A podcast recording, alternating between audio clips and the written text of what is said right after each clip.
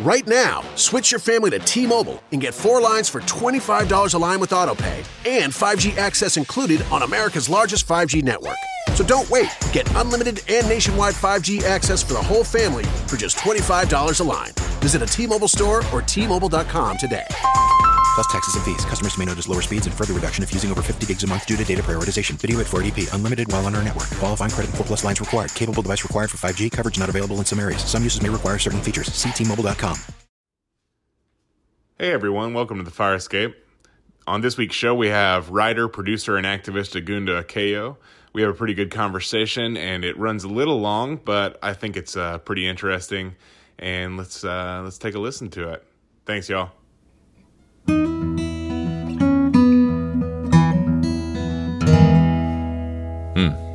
Weird. It was an interesting film, though. And he just transformed his body. I mean, I think Tom Hardy again. He's like a beast. Dude, you know, I, I like that dude. he's just, he's Yeah. just, you know. He's like you want to hang out with him almost, Yeah. right? Like he's like there's something cool about him, and you know he I like struggled Hardy with a he struggled with addiction, and he's like Ooh, I'm super hot. evolved. Yeah, He's a bit of a maniac by Yeah, all I accounts. like Like, a lot of actors in UK like know him. I was at drama school with um, well, she was a few years below me. His now wife Charlotte Riley. I don't know her terribly well, but met she's like so very cool, funny northern chick. But Mm-hmm. but uh, so a lot of my mutual friends have met him, and apparently he's really really nice, but also like quite mad. You know, See, I- like, in the best sort of way. I like that. I, You know? I actually enjoy that. I'm like Yeah. I like like, uh, like he's got his madness under yeah, he has the I'm like, glint. oh, you know. Yeah, he has the glint in the eye, doesn't yeah, he? You know yeah. I what like that. It's like it's like good.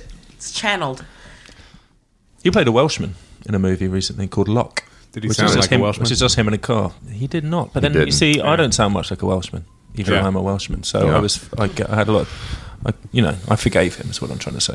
In the same way that I forgive myself. Is your accent Welsh or is that more? No, English? my, I have a It's much more of a London Yeah, accent. I yeah. spent, I was in London. I've always moved between the two, but I was in Wales when I was very London. small. My mum and dad are both from Wales. Oh, okay. But and then we just moved between the two for the rest of my life. But I was at school in London, so I have a my voice dodgy. is North London through North- and The main North thing I London. know about- North London. Wait, the main two things I know about Wales is you guys have a lot of consonants in your words.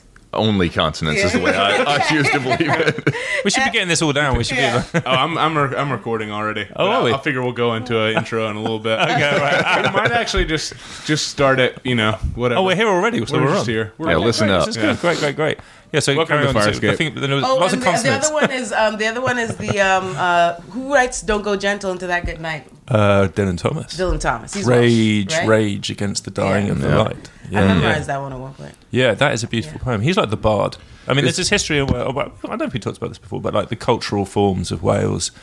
Uh, I think it's probably. I mean, nowadays it's kind of everything. Like everyone's in kind of works in all different forms and medias, but historically it's kind of lyric poetry and song, like choral song. People sing Is together, and also Dylan speaking Thomas is a child's together. Christmas in Wales. Yeah, he did a We've child's Christmas in Wales. Is he the one, which I may have already said this when we did the Child's Christmas in Wales bit, but is he the one that used to frequent the White Horse? Yeah, Is that the. yeah, yeah, the Wine okay. House Tavern in the West Village, and Yeah. famously died. He died in New York City. Yeah. Hmm. having well, there's this. well, It's one of those weird legends where people have become they've romanticized this like really unpleasant death.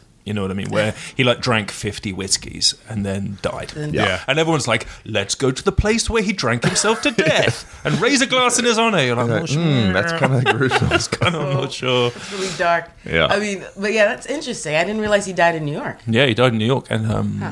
there's this. Uh, it's quite an interesting story, and he also had he had a long relationship with the states. Like he kind of became famous in America, and I mean he was well known in the UK, but he's almost like.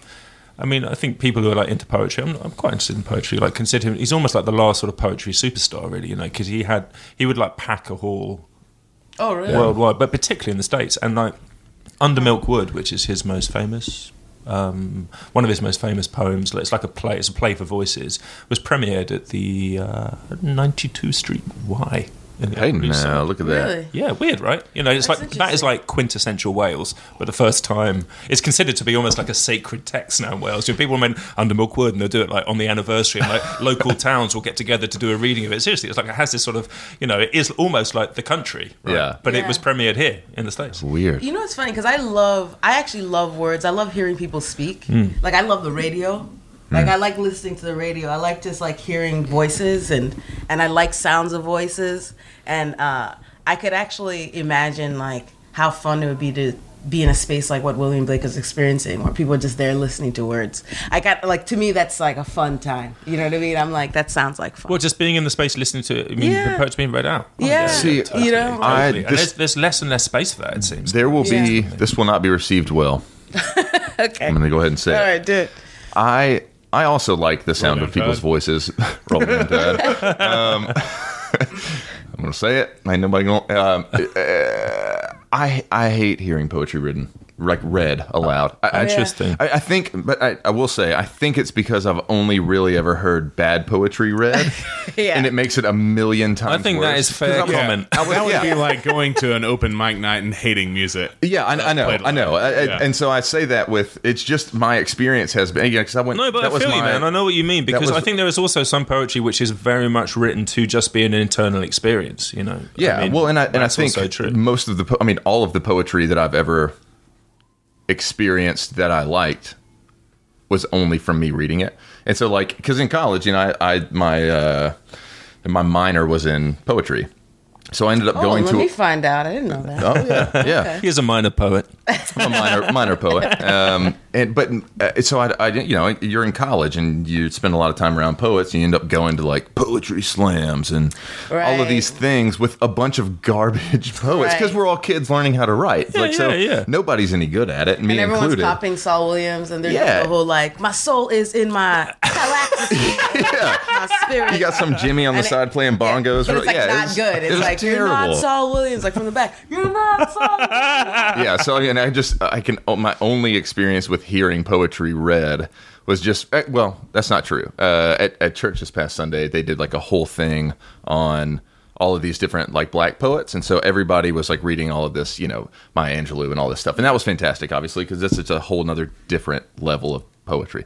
But Like good stuff. yeah, good, yeah, yeah. well written. Uh, Good poetry. yeah, but like, but yeah, going to those things and hearing all of that was just like I just remember sitting in the back the whole time, just being like, "Oh God, this is so Yeah, the poet, bad." the poetry slam. I hated it. Oh, I hated As it. if Well- poetry should be slammed. Yeah, Well, that's the thing because it's this poetry slams, which is one thing. Which, uh, to be honest, uh, there's certain artists like there's a friend of mine, Stacey Ann Chin, who's a great poet. Uh, uh, she's like in the Saul Williams kind of age and kind of ca- like school Mm-hmm. Yeah. in terms of just. I have no um, idea who Saul Williams is. Actually, this is like So Saul, Williams, you know, there's this movie that came out years ago called Slam that was about like um, a slam poet, and I think you know it had some sort of fictional storyline. And Saul Williams played that character, but he himself is a slam poet, and he had a very specific like cadence, like his the cadence of his voice and kind of like the intonation and the beat and the rhythm of it was a very specific way, and he was incredibly good at it. it kind of like And- formed the whole genre. yeah, of that like a lot of people, he, he changed the paradigm, so everyone copied him. Yeah, so, so, people, so it's yeah, like what gets yeah. called spoken word as well. This is something that kind of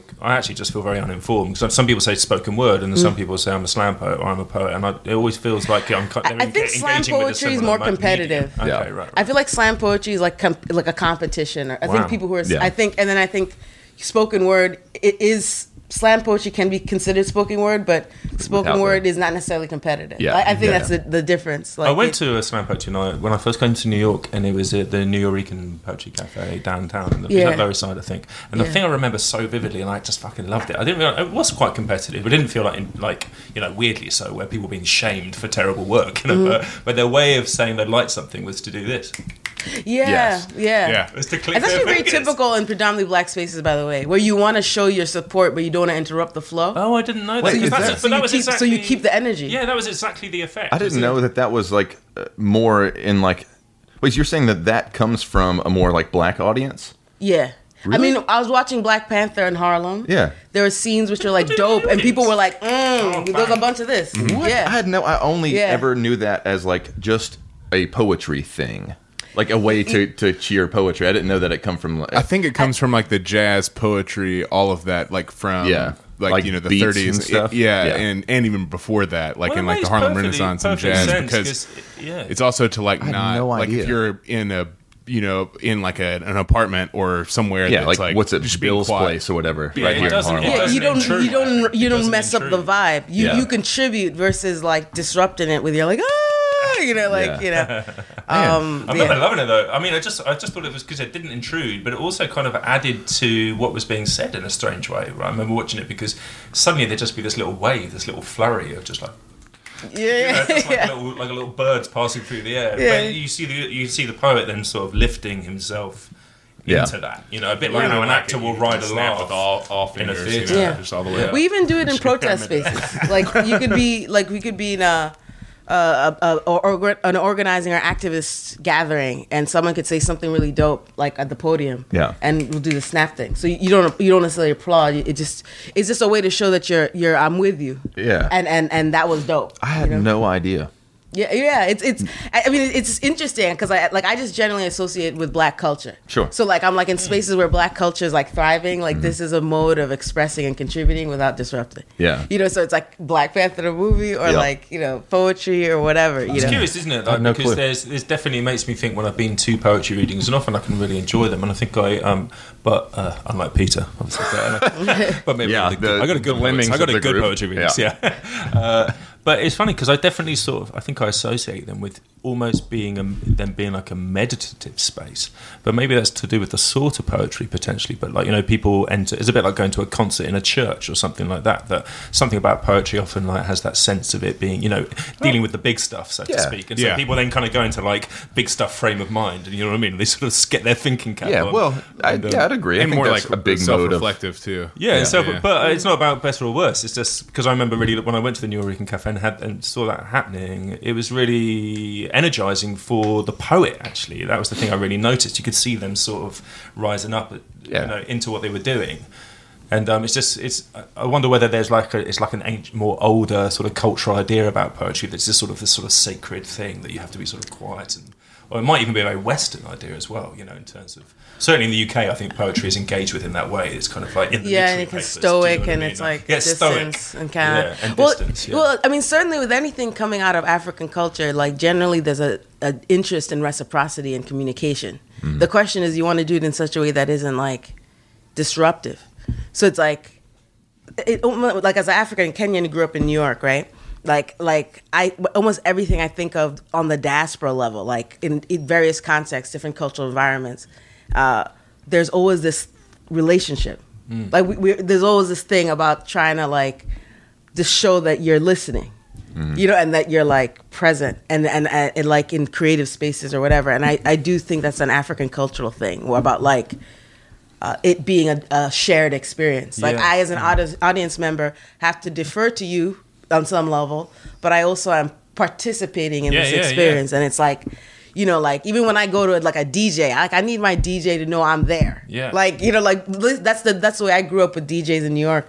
Was that the DJ was like really trying to play to the crowd. You know what I'm saying? Like not on a, like that big stadium, Yeah. you know, cake in your face, no no shade to Aoki or whatever. But like you know, like not that big stadium like EDM thing, but like just more like the DJs who are like um, just playing dope music and really were like moving us. Yeah. You know, there's this whole thing about like, you know, uh, that's actually probably why I like uh, any form of performance. Is just like the, the that that conversation. Like I, I find that really exciting. Like the fact Yeah. that you're you're trying to connect, and hopefully they're trying to connect with you.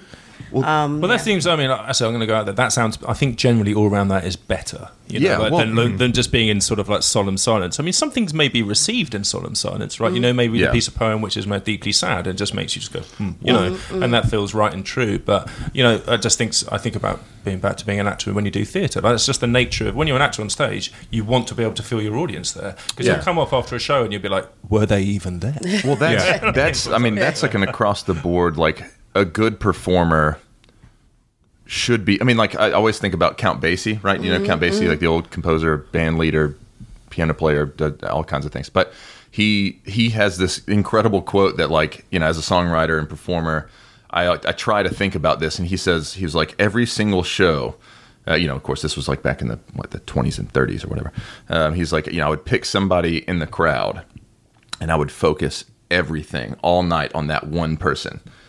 And it would p- particularly be someone that I thought maybe would be the least interactive or whatever. And he was like, and I would just beam at that person Hmm. until I saw maybe their foot tap or like their head bob he's or something. "Job- done." yeah. And he was like, I would, the entire night would be focused on, I'm going to get that person to interact with me. I've seen Like, someone else do that it. very directly, and I saw Prince play Yeah. on Valentine's Day 2014, mm. and he did a series of Oh secret. boy, the third time we've heard this story. Oh, Is it? Is that? Have I mentioned it already? Oh my god! I do dine out in this story just because it was so great. Have, I It's a said, great it, have I said it on It's the podcast story. already?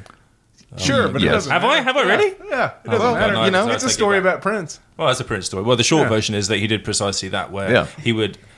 He had, a, he, had a, he had a band, and there was a guitarist, a bassist, and a drummer. And the other guitarist would do a solo, and there's like extended sort of 10 minute, you know, funk freak out that they would do. It was a tiny venue, 300 people, you know, you could see everybody. He could see everybody. Everyone was losing their minds. And, he, um, and just before his solo, there'd be like a two bar break. And on the offbeat, just before he'd launched into his solo, he'd be like facing away from the audience, and then he'd turn to the audience, literally on the beat, lock eyes, always with a woman, and just go like this. He'd just go, watch this, and then solo entirely at that person for like the length of his solo, but just like drilling it in. Yeah. like, it was. Oh yeah. that person would lose pretty- their mind. Yeah. Well, I That's mean, pretty awesome. well, Watch this. Well, I think I mean for an, I think mm, to me when we were talking when Agunda you were talking about like the um, just like the interaction of stuff. Like I thought like the best example for me that and then I would highly encourage anybody is go see like comedy in a small room because that's like one of the like that's one of the art forms where across the board like that is you almost every time you'll experience that and it is it is like really interesting leaving because everybody had a very similar I don't know. It's just something about like lowering of the guards and like letting yourself respond and laugh mm-hmm. and be engaged with that moment, which is really interesting to me. I don't You're know. stand, Yeah. you're a stand up, aren't you? was Am I remembering correctly? Uh, I don't know if I'm a stand up to say the truth. Some people say I am, but I'm not really confident about that. I, I would say I know I'm a public speaker and a public intellectual. That's how I. That's what I feel Oh, cool. comfortable Okay, saying. and sometimes people laugh. let's Yes. let's Yes. You have let's done stand up. take Yes. the, the segue that C Bob gave us the nice uh, layup for. We need we've we started just kind of chatting, but I want to introduce you. Agunda. great. Um, everybody listening, this is Fire Escape. Uh, we kind of just We'll probably launched- have a little intro. I mean, if, Yeah, we we'll probably have a will. Introduction. Yeah. We've talked for so long. Uh, That's we've true. definitely had an introduction. yeah, we have. yes, we have. Well, thanks a lot for queuing me in, guys. Never mind, forget it. I'm not saying anything. I'm done. No, I'm, done. I'm out. do- no, no, I no, quit. Pete. I Pete, quit. you can- This is the sound of me dropping my headphones. I'm out. fired. You're fired. Anyways, keep going. No, I'm no, not doing it. Agunda, no, well, Tell no. us about yourself. Well, well, my, my wonderful friend Pete was going to introduce me, Agunda. Um, so yeah, like I guess I guess if I were to describe myself, sort of, or what do you mean? But just what do you tell us what you do? So I'm a full, I- full yeah, name as well, maybe. Sure. Yeah. So uh, my name is Agunda Okeyo, um, and uh, I'm a writer, producer, activist, organizer. I I actually do all those things, unfortunately. So it's like That's, not a, just that's a lot of things. yeah, a lot of no, things. It's not just like s- a put on there, but um, yeah. So like I, but the thing which I'm known a lot for in terms of like a, as a public person. Uh, is probably for my activism and then for um, uh, my producing. So I produce a show called Sisters of Comedy at Caroline's on Broadway. It's the longest running Black women centered comedy show here in the city, and we had uh our anniversary in January, which was dope. And they did a little write up in the Times, which was really nice and special. I think that's where I was remembering stand up from from our chat from a couple of years ago. I think that's what. I Yeah, yeah. I mean, like I've been in that world like since my twenties. Uh, it, it was an accident. I didn't have. I don't know how I ended up in it, but like you know, I ended up in this world, and then um, at some point, I also saw that there wasn't like there wasn't a place where like black women were just like doing their own show because I saw people with their own like singular demographics like running shit, and I was like, that doesn't make. How come there isn't an all black women comedy show? And uh, I got a lot of uh, kind of pushback about the idea. So then that's when I knew I should probably do it. Because generally, if people don't like it, you probably should. You should it. be doing it. Yeah, yeah. It's probably. Rule for life. Yeah. What was the sort of who was where was the pushback coming from? It was. I mean, I was kind of. You know, I like. Was to, it subtle or was it like very overt? Well, it, it it was. Well, I don't think. I, I I don't know if I'd even characterize it like that. It was like more like you you show it showed people's bias Hmm. because it's like uh, they would be direct. They, it wasn't not subtle. It was like they'd tell me what they thought, but they didn't even recognize what they're saying as reflective of their own limited like limitations. So like, it, and it wasn't like they said epithets. It's just more like that they were like. Um, sure there's an sell audience. tickets. yeah, Something like you know, it's it's it's like the shit. That's why Black Panther's so dope, right? Yeah. Yeah. It's that same shit where people are like, "But it's all black. How is that going to relate to the public?" That's what they're saying. Yeah. when they say if it's all black, how is that possibly going to relate to people who aren't? Because there's no way that being black is universal. Versus you could be white and that's universal, right? Yeah, well, they'll- so so it's so you know when I hear that any version of that, I'm like, uh, Do they? Because it's often Well, of course in, you in can Hollywood, laugh at Jerry? Seinfeld. I mean, Yeah. like everybody can. Yeah. Like, Right. uh, But, but Hollywood, Yes. they often Hollywood that prejudice is voiced economically, isn't it? They kind of Oh, go, well, sure. Well, we're unlikely We don't have the audience It's not that, for it. it's not that I care, but just yeah, ticket. everything like is when when it comes down to business, brass tacks, money. When it comes to women, people of color, anyone who people want to feel like are, are marginal, disabled people. I don't know anything. Yeah. people will find a way to to to make it seem like it, it just doesn't add up. You know what I mean? Like you know they'll be like it just doesn't add up. So- like, you know, and well, you're like, Meteor really Man doesn't? didn't do that well, so Black Panther might not. I'm like, well, Meteor Man was trash. you know, right? well, like Sorry, uh, Meteor Man stands. So I, I have. I don't know what that is. So It was, did it you? was a questionable movie. so I think, like- in the '90s. comedy is like. Uh, wait, what about Blankman, dude? Come on. Yeah, Blank. I did not. I don't think I even finished Blankman. man. What? I watched the movie like 14 times. I know it's was like, it's, like it's, it's one of those cult it's movies, real right? dumb. Yeah, but I people really loved like it. Yeah, I don't no. think. I think if you watched it past the age of 13, Yeah. it's not happening for you. I feel like I'm just swimming in a sea of cultural ignorance here. I have no idea. these are like This these is are lost. These lost. are these are kind of quote unquote superhero movies, kind of comedic superhero Yeah. movies. They're most they're two comedians, Damon Wayans and, um, Uh, Eddie Murphy. no no no No, wait, not Eddie no um what's his name Robert Townsend. Yeah. Yeah. and so these are two African American comedians who played these like superhero characters, standalone superhero, but they were like absurd. Yeah, it was insane. Absurd characters. Even like their their powers were ridiculous. Everything about them was absurd. I don't think I mean, Blank Man didn't have any powers. What did he, what did he, what did he do again? Nothing. he just he just like wanted to be a superhero. Uh, yeah, he was like- just like his Mystery Man, altruism, but like, like A bit What's like, that? kind of bit like Mystery Man. yeah, I mean, similarly, Yeah. but like Mystery Men. Was that Yeah. not- yeah, that was a superhero movie where they would just wanted to be superheroes but had actually no powers, right? No, I think they uh, no. Well, they they had powers, but they were like Very like one guy powers. could could be invisible, but only if no one was looking at him. Uh, like it was stuff like that. Like one girl was really good with a bowling ball. Like she could do anything, but just Yeah. with a bowling ball. Like it was it was insane. Tom Waits was in that movie, which is the Wow, only reason Tom that movie is noteworthy. Yo, I had um so so Tom Waits. He's so you mentioned him. He gives me all kinds of poetry vibes. Oh, he gives he- me music vibes. He gives me film vibes. Yeah. Like I had a thing. Like I remember that I saw um uh Strangers in Paradise. You ever seen that? Yeah. Uh, no, wait. Is that Wim Wenders? no, that's a Tom Waits. Uh, uh, it's, it's Tom Waits. Did that's a Jim Jarmusch movie Jim with Tom Jarmusch, Waits yeah, music. right, yeah. Because Tom Waits did a lot of music yeah, for. Jim Jarmusch movies. So He's sorry. in a lot of those movies too. Yeah, exactly. So like, so whenever like he's he's someone where like uh, when I think about him, I think about all these like exciting realms of art. Yeah. you know what I mean? Because he touches Oh, man. all of Yeah, them, and he's he like, like- he's- he like bathes Yeah. in it. He's you in know? all of he's it, like, like- he's the outer reaches, isn't he? Like he Yeah. kind of like exists he, on the a fringes. few of all years those ago, he things. put out a book. He teamed up with a photographer. Photographer went and took all these photos, and he wrote these like little micro poems for each Hmm. photo. Like he's in all of it. Yeah, he's All he, of it. he gives me Um, the feels. Like he's one of those yeah. people. Like even just mention his name, I'm like, I just want to like hang out. Where's Tom Waits hanging out? Like I want to like Apparently, he hangs out in Northern California by all accounts. Can So I- he's- can he's I- hiding there now? Yeah. Let me let me take the mantle from Howell for, for doing a uh, a little. And this isn't this isn't a, a Take dig, it away from me. Take everything away. But I have my one Tom Waits one name Tom droppy Waits name story. drop. I'm very excited about it. okay, good. It's it's actually a terrible story, but no, it's actually it's not a terrible story. I take that back. It was the most exciting moment of my life. So you know, I used to work at the guitar shop, Right. and there's like there was these kind of murmurs that like Tom Waits came around there from time to time. So I'm hanging out one day. It's like the middle of February. It's snowing. It's freezing cold, and uh, there's nobody in the store. And uh, it's like me and maybe two of my coworkers. And uh, lo and behold, you know, I hear the little bell ring of the door opening. Slowly turn, and there he is, Tom Waits, lumbering in, big old dude. And he walks in, and I'm like, and, I, and so when I got hired at the job, they, you know, Matt Umanoff said he was like, look, there's going to be a lot of famous people coming in here.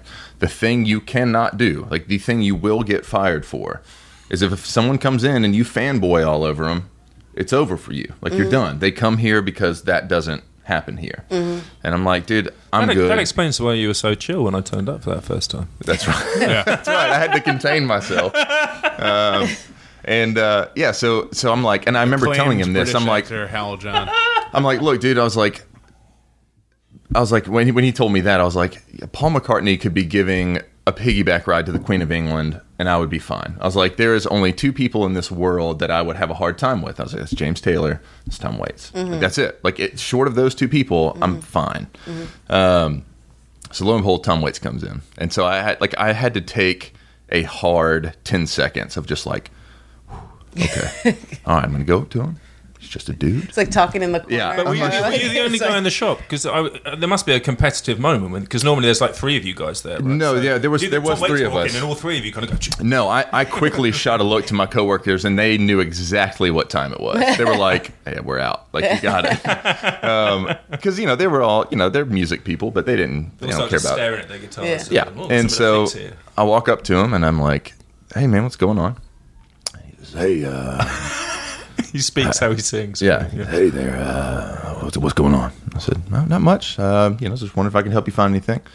Yeah, I was just looking for your uh, old guitars. And I said, "Well, yeah, we, you're looking at some right there." Yeah, okay. What what time do you close? I said, "Close at seven o'clock." Yeah, okay, all right. Well, thank you so much. And he walks back out. He's in there for maybe uh, one minute. I mean, Yeah. like that's it. I took my ten seconds. We have our forty-five second conversation. He's out the door. Right. And I'm like, I'm all like, you know, jittered out, freaking out. And I'm like, that was it. That's all I get. That's Yeah. all the Tom Waits I get. and so he walks and he stands outside the door, and he just sits there for probably like, I'm not exaggerating, a, a few minutes, like three or four minutes, solid, just standing there, not doing anything. I'm pretty sure he doesn't own a phone. You know, he's not sitting there like looking at his phone. He's just standing there. Is he looking around? No, he's just like staring into the street. wasn't cool. right smoking a outside the door or anything like that. No, nothing. He's just standing there, and so I'm like, I'm watching him, trying to see what he's going to do, and like right next to us is the David's Tea, and across the street is uh, uh, Mr. Lee's, like just a deli. So he stands there. He walks in front of David's Tea, which is like you know ten yards away. Stands in front of that. Walks to Mr. Lee's. Stands in front of that. Comes back to our door. Stands in front of that. He does that for a solid thirty minutes. I mean, it's twenty degrees outside. It's snowing. He's not Just going doing back and forth? anything. Yes, he just stands in front of each door for like two or three minutes. He's just Tom Waits. comes around. back, does that triangle for a solid thirty minutes, and then comes back to our door, stands there, and just kind of looks around and walks off. And that was it. Wow. And that's something.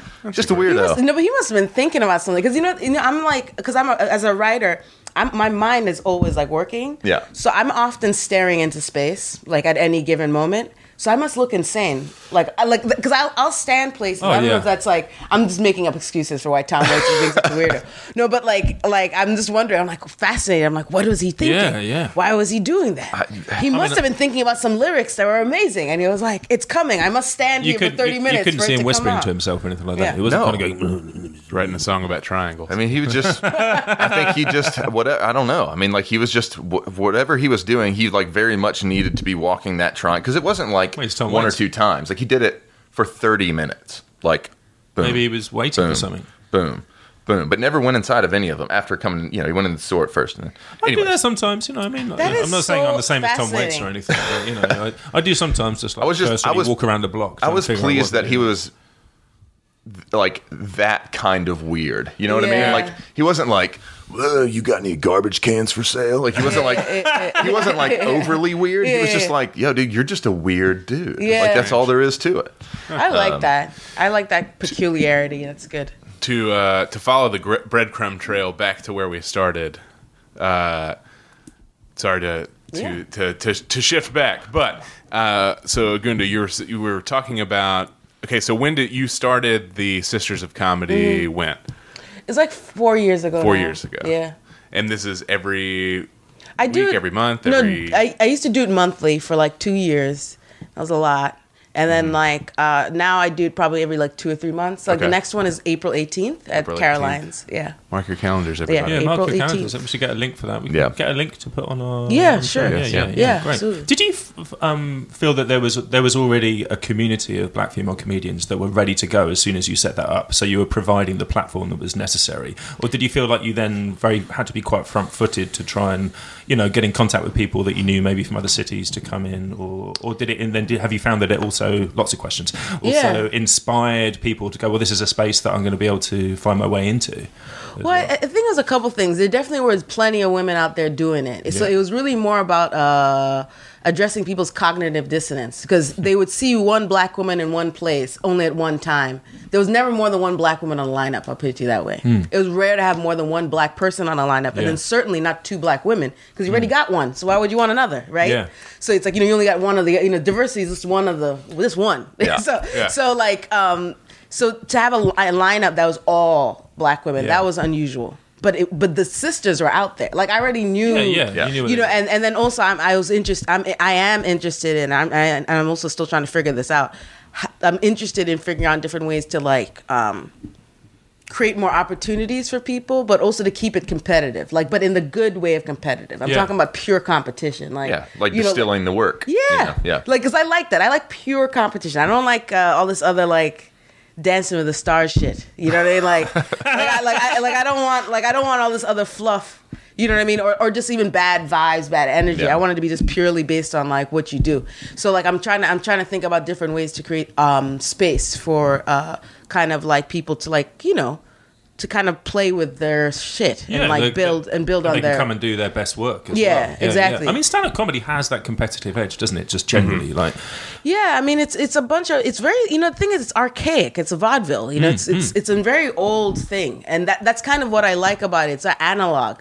It's very simple. You stand up with a microphone in front of a crowd and you say some things. Maybe they laugh, maybe they don't. Um, but I, I like that, and I and I like the idea of being able to create space for more Black women to. Um, express their specific point of view, Yeah. uh, you know, but like it'd be different women, and and yeah, the, like I think because the show's been consistent and I've been very ambitious with it, like it's had an impact in terms of uh, kind of. Uh, you know, it's it's contributed to the zeitgeist of black women in comedy and what's happening right now because it's like more than me. I'm not the only one, right? Yeah. Yeah. But it's something where like to have a black woman who's a producer, you know, not just you know performing, just have someone who's like concerned about a bigger picture. To have someone who um, has a social justice uh, kind of vantage, which is a sincere one. Yeah. So I was doing all these social justice things in the show before it was like a thing. It wasn't popular. There was no point. There was no Before like was there was no hashtag. cultural incentive. Yeah, Yeah, there was no yeah, yeah, cultural yeah. incentive to do it, and I was doing it, and and now it means something else, which is great because we had Linda Sarsour, who's one of the three members of the no four leaders of the Women's March. She was um she came on the show last in uh, January, and um she uh you know was there just to support, and she talked about a little bit what they were doing, and you know so I bring folks like that on, but I would have done that. Did she try if- out any jokes of her she own? actually has a sense of humor. Like, she, like, like she, in, the, in, the, in a great way. She kind of reminds me of Malcolm like that. Like she kind of has a good sense of humor. Um, but like, uh, yeah. So I mean, it, anyway, the, the it, it has the show has had an impact. But I don't want to say that I'm like bringing I'm Moses bringing like you know the, Yeah, the- no, you know, what I mean? well, Like, yeah. You're, you know- you're doing your work. Yeah, Yeah, yeah, it sounds yeah. like they're, you know, it's like a combined enterprise. It has Yeah. a social justice impact, but also there's also a space for it, and a commercial space as mm-hmm. well, right? You know, it's a bit Yeah. like what we were saying before about Black Panther. There's always the and what you were saying about the biases being present is often being presented as economic. You know, but Yeah. both things are true. That there can be a space is there that is commercial, but also has a a social impact as well, a bit like the Black Panther movie, I guess. Do you know a British comedian called um, Gina Yashir? Yeah, Yeah, I work with Gina all the yeah, time. well, I was wondering. Yashere, by the way. Yashere, there you Yashere. are. I have never heard her name said out loud. Yeah, I've just, Yashere, um, yeah. But I, Niger. uh, I've only ever Niger it. in the building. But she gave an interview a little while ago because she's come to the US and she was really popular in the UK. Ah, yeah. But she, I think it was in the New York Times. Anyway, it was one of the big publications, and she gave this really Yeah. Mm. interesting interview where she just talked exactly what you said about the idea of tokenism. Where she was like in the UK, she was like doing quite well and making a pretty okay living, but she was like, I was always like The one. the black woman comedian, you know, Yeah. and I'd be, and on like, all the panel shows, and it's, she was abs- she's absolutely on the money because you know the comic space in the UK is now relatively diverse. I think it's catching up with itself, but I mean, she, was, but she was those very ahead of the game. But those know. cats are selling out the stadiums are all Yeah. white dudes. Oh, totally. Mm-hmm. yeah. like in the UK, like the, in terms of that, that comedy world there. There's a lot of funny comedians, but Yeah. that it, it is it is like there's a generally with black artists, as I understand in the UK versus say in the states, there's a a, a ceiling. Like you can you Yeah, can get to a certain exactly. place, Yeah, and then yeah, you just reach a certain place, and it's like there's nowhere to go. Well, that's I think You what know- she was exactly voicing. What. I remember, so why she came to America. She was like. I just got to this point where I couldn't break beyond that idea of being the, the sort of tokenistic person, black woman, or even just black person actually. Yeah. And I think a lot of young black British actors who, I mean, friends of mine when I, from when I was an actor, they find the same thing. They come to America for exactly the same reasons. Well, that's also right. A lot of folks are coming from the UK over here and uh, taking these American jobs. Yeah, they're taking those Oh, jobs. God. They're taking those jobs. I mean, but weird, hilariously, it was when I when I was still acting. That was still the case for people like me, you know, pinky creamy white people. That, Yeah. that there was this gener- generosity towards British actors that was just really weird. You know, they just presumed that you could be an American person and that was okay. And it Yeah. was, Yeah. and sometimes you you almost felt that it was preferable.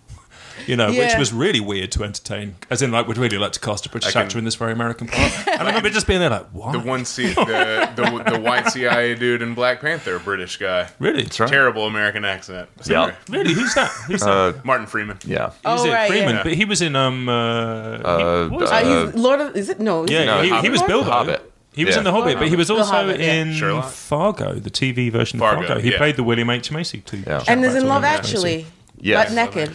But is he doing that sort of very? It's my favorite story. is he doing that sort of very generalized, sort of mid very Midwestern general. American accent? But it's not Yeah. well. So you know, in Fargo, he does like a very Midwestern. You know, Yeah. like, oh gosh, like you know, Oh, the. Oh, he's in the North TV show Fargo. Yeah, yeah, yeah. The he North plays the William H thing, Macy. and I don't. Oh, I've never gotcha. seen the show, uh, so like I don't know if he does it well. And I'm also like I can't. I have. I have no idea if like what is what an accurate North Dakota. I don't know what like a cartoonish North Dakota Yeah. accent Yeah. sounds like. Apparently, North the North Dakotan accent. This fun fact. So apparently, the North Dakotan accent that we think about, that like, oh, don't you know, right? Is actually a Minnesotan accent. Yeah, Yeah. So Yeah. and so people in North Oh, Dakota yeah. don't sound like that, Oh, yeah. and that accent is influenced by um, Scandinavians.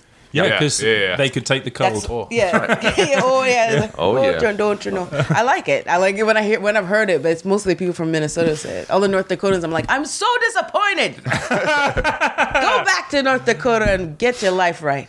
Yeah. Speaking of ac- this Chadwick sound like as T'Challa, does he do, do an okay African accent? It's Or is it- okay. it's okay. I mean, he does a pretty. You know, he, he, uh, uh, it's the best I've seen Americans do in my life. Okay. Like the, the the Black Panther movie in terms of like the accent, I was like, this is the best I've seen Americans do ever. yeah, where do they where do they locate because uh, the accent in Africa? Where I think because he- obviously I think- Wakanda's I an think a lot- imaginative nation. A lot of it is a derivative of Xhosa, the the South African language. That's Okay, uh, yeah. what's his name? Mandela's language. yeah. Yeah. Is and that that, that's the one with the X in the beginning. is that the the language that they're speaking when they speak all of it? Wakandan? Wakandan. They're- Yeah, Yes, it yeah. it's like largely influenced by like Xhosa. That's how you say Xhosa. That's Yeah. uh, also what's his name? Um, is that uh, Daily Show? Trevor Trevor Noah. Noah. What's oh yeah. Yeah. okay They're a pretty famous ethnic group. But like, um, of course, for Mandela, it's like you can't really go once you get Mandela. It's like Yeah. yeah But uh, but yeah, like uh, yeah. So they they they it, so it, the, what's so dope about it is that you can you can either even though they've taken very specific historical things or linguistic things, cultural things, clothing things from different regions of the continent.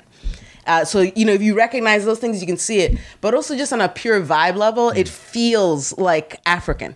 And Yeah. and i don't get i've never I've, I've never gotten that from anything that's come out of this country. Like where i've been like that feels like home. Like it actually felt like home. I was like oh Yeah, my that's god like you guys actually got That's very really interesting close that they've taken. Is that a, a Pan Africanism? That idea in terms of uh, in contemporary America within the black community, the idea of Pan Africanism is something I find really intriguing and fascinating because it's this Yeah. idea. well of i'm a pan-africanist Yeah, like the which idea, is our, an old school thing Yeah, the idea of like there being a sort of an accumulated cultural identity from many places, but that you can make it into a oneness in a new place. I find a very beautiful idea, um, as much. And so I, I mean, I'm looking forward to seeing the film. The idea Yeah. that there's this sort of well, it's the idea of the patchwork quilt, isn't it? That many aspects cre- into a, a creating something new and whole. It's it's a really special film. Like it, it, it I am like I love movies. Like I love, love, love, love, love movies. I get like high off of movies. And like to to see a movie well done that's like you know, has the comic book thing, which is always fun. Like I love having fun at a movie. So you're like, you got the comic book thing, and then you got the like, uh, like someone who's a really good auteur, like Ryan Coogler, like an actual proper director, and he's a really. Yeah, a good writer. like a bit like Tim Burton being given the Batman movie. You know, like, in Yeah. terms of that choice, being like we're going to make someone who's actually really interesting, who's going to have a specific vision. or Jon Favreau and Or Iron Favreau, Man. yeah, yeah. Yeah. Like, cause even like when I heard Jon Favreau was doing Iron Man, I was like, this shit's gonna be dope. Cause I, I like Jon Favreau a lot, Yeah. and I loved like. Did you guys ever watch Dinner for Five? nope He had this show Oh, called. Dinner for Five, which was so fun, and I was like all these actors, like all because it, it was a time when he was probably in like he had done Swingers and he had done some other movies and stuff like that. He wasn't at the point where he was making a lot of other. I think this was before him and Vince Vaughn were like making other things. You know what I mean? Like, so this weird period of his career. So he ended up having um, all these like dinner parties with actors in L.A. and like having these conversations and these weird conversations. And it was this, it was a fun show. And he's just I like uh, he's I love uh, uh, filmmakers who have um who have a, a sense of hum, human nature and human like Yeah. Yeah, yeah, yeah. like elements and like and and it isn't too like sci-fi or crazy but they know how to go there and keep it human Because Ryan Coogler You know? did um, the film Fruit Sta- Fruitvale Station. Station. That's it. yeah Fruitvale Station and he did yeah. Creed um uh which I thought was good I saw Creed and I thought that was really good I don't know if you guys Yeah. saw that I thought it was Yeah, that really was. I was trying to figure out where um where I saw like where I knew Michael B. Jordan from, Mm-hmm. which was Friday Night Lights. And Oh no, then- from The Wire. That's where I know Michael B. Jordan. Oh, He's in yeah, see, I season still one- haven't He's in that. season one of The Wire. Also, Yeah. Hardball. yeah but yeah, he's in Creed, right? But he's Yeah, like Michael B. 15 in, Jordan. Yeah. in season one of The Wire. He's like 15 years old or something. Yeah, he's always Yeah, also yeah, in yeah. Hardball He's like a little Yeah. kid Yeah. with Keanu. really brilliant. I mean, in Yeah. The Wire, it's too much. It's just heartbreaking. Tell you what, I got I got beef with Michael B. Jordan right now, oh word how come and I'm not normally this way. no let me let me know let I'm me gonna tell you. okay Sit down and watch Black Panther. okay Me and me and Brandy are sitting there, my wife, and uh, the second he comes on screen, she she is just like, oh, like this, like weak in the knees. And Brandy's not normally like she's not normally super like that way, and just like lost it. And I was like, She is now.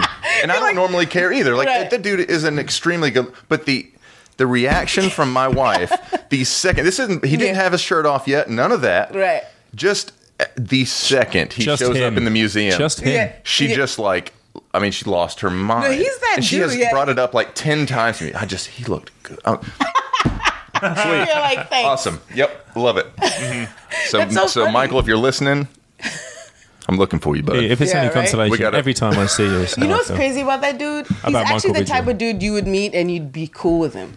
Oh, I'm sure, and that's what makes Like, it worse. Yeah, no, That's, what, that's what I mean. Like he's I like wanna hate him. everyone likes him. Like that's why I think women have such a strong reaction to him. I find him attractive as well, even though for some reason I keep aging him. I think because I know he's a little younger than me. For some reason I keep thinking about that, and I can't like bring myself to like really fully commit. So in your to being attra- imagination, he is also 37 or whatever. No, well, in my No, imagination, he's, like a kid. Yeah. Like, like in my imagination, he's like a really hot boy, and so I feel like attracted, but like almost inappropriate. You know, but but anyway, so like, but he is a very attractive guy. I love his teeth. But anyway, like, um, Oh Lord, here we go. no, his teeth are like because you know with women, you- I ass think teeth. guys don't really Yeah, sure. appreciate. I don't think guys really appreciate with women. It's like the little things. It's tiny things. It's like it's like your nails.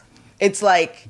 It's like uh, the gait of your walk. It's like tiny things that we find attractive, like really small and consequential Yeah, things. like hands. That's something Yeah. that like I love hands. I've never thought about a lady's. I hands love hands. my Well, I will life. say- like, like if I see I nice, mean, I'm unless like they're like nice hands. weird. I, I love Brandy's hands like that because I, I would think that was weird except for like hands particularly like my wife's Yeah. hands this is going to sound weird but they're very old looking but like in a very endearing way. Like Yeah. they've done some stuff. Right, right, right. and I, they just they look old and I like it. Like I'm super Well, she works into her it. hands as Brandy, artist, don't right? listen to this episode. no she knows. Brandy, this Brandy ain't I'd just like to say I have seen your hands and I don't think they look old. I- no they do. They look they look old and wise and like they do man. They're old ass hands. I'm into it.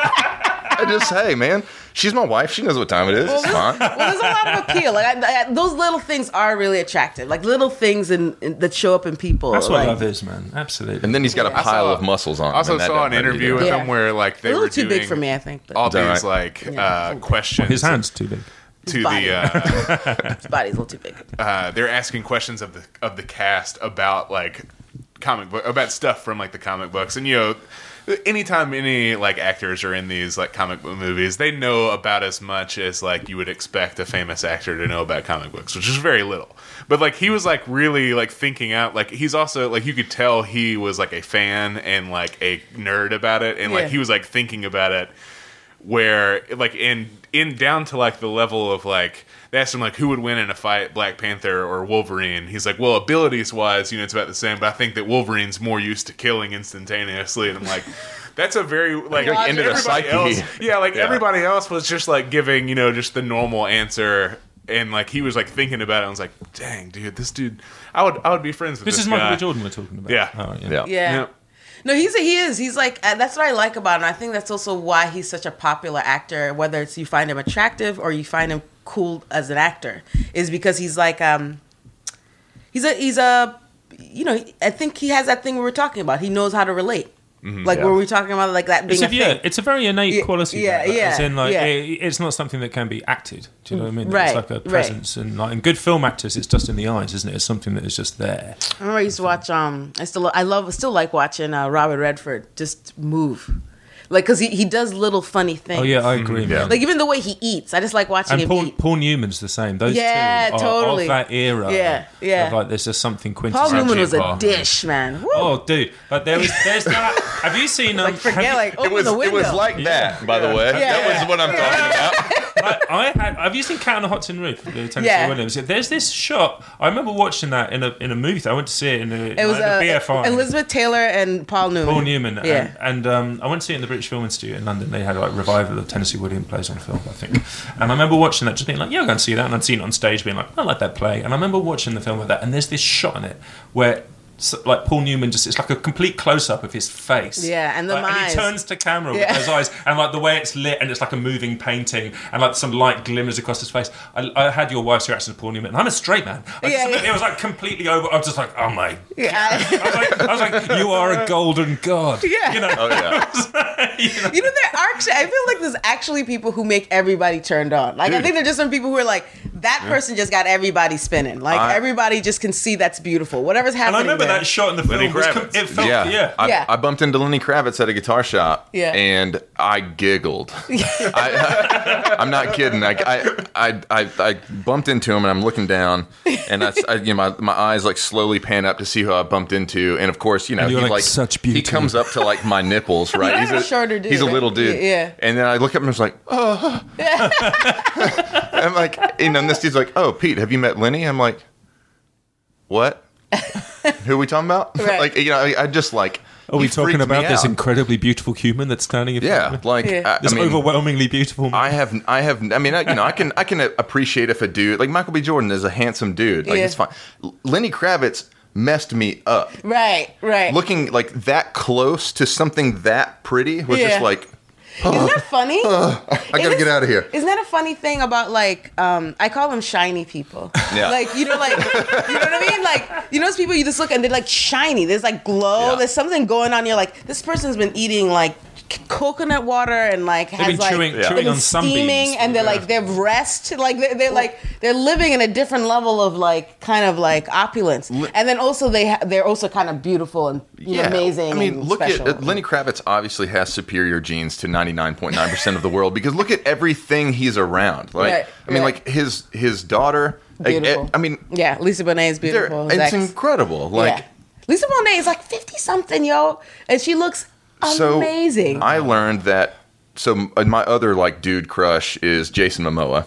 Ah, right, yeah. big fan I of that see dude. you guys actually being friends. Uh, yeah, Jason, if you're listening, I'm Who's- trying to hang out, dude. I could Like- totally Who's see you guy? guys being friends. Who's he? so he was in Game of Thrones as I haven't seen uh, uh, Khal Drogo. He's in that new show Frontier? Frontier.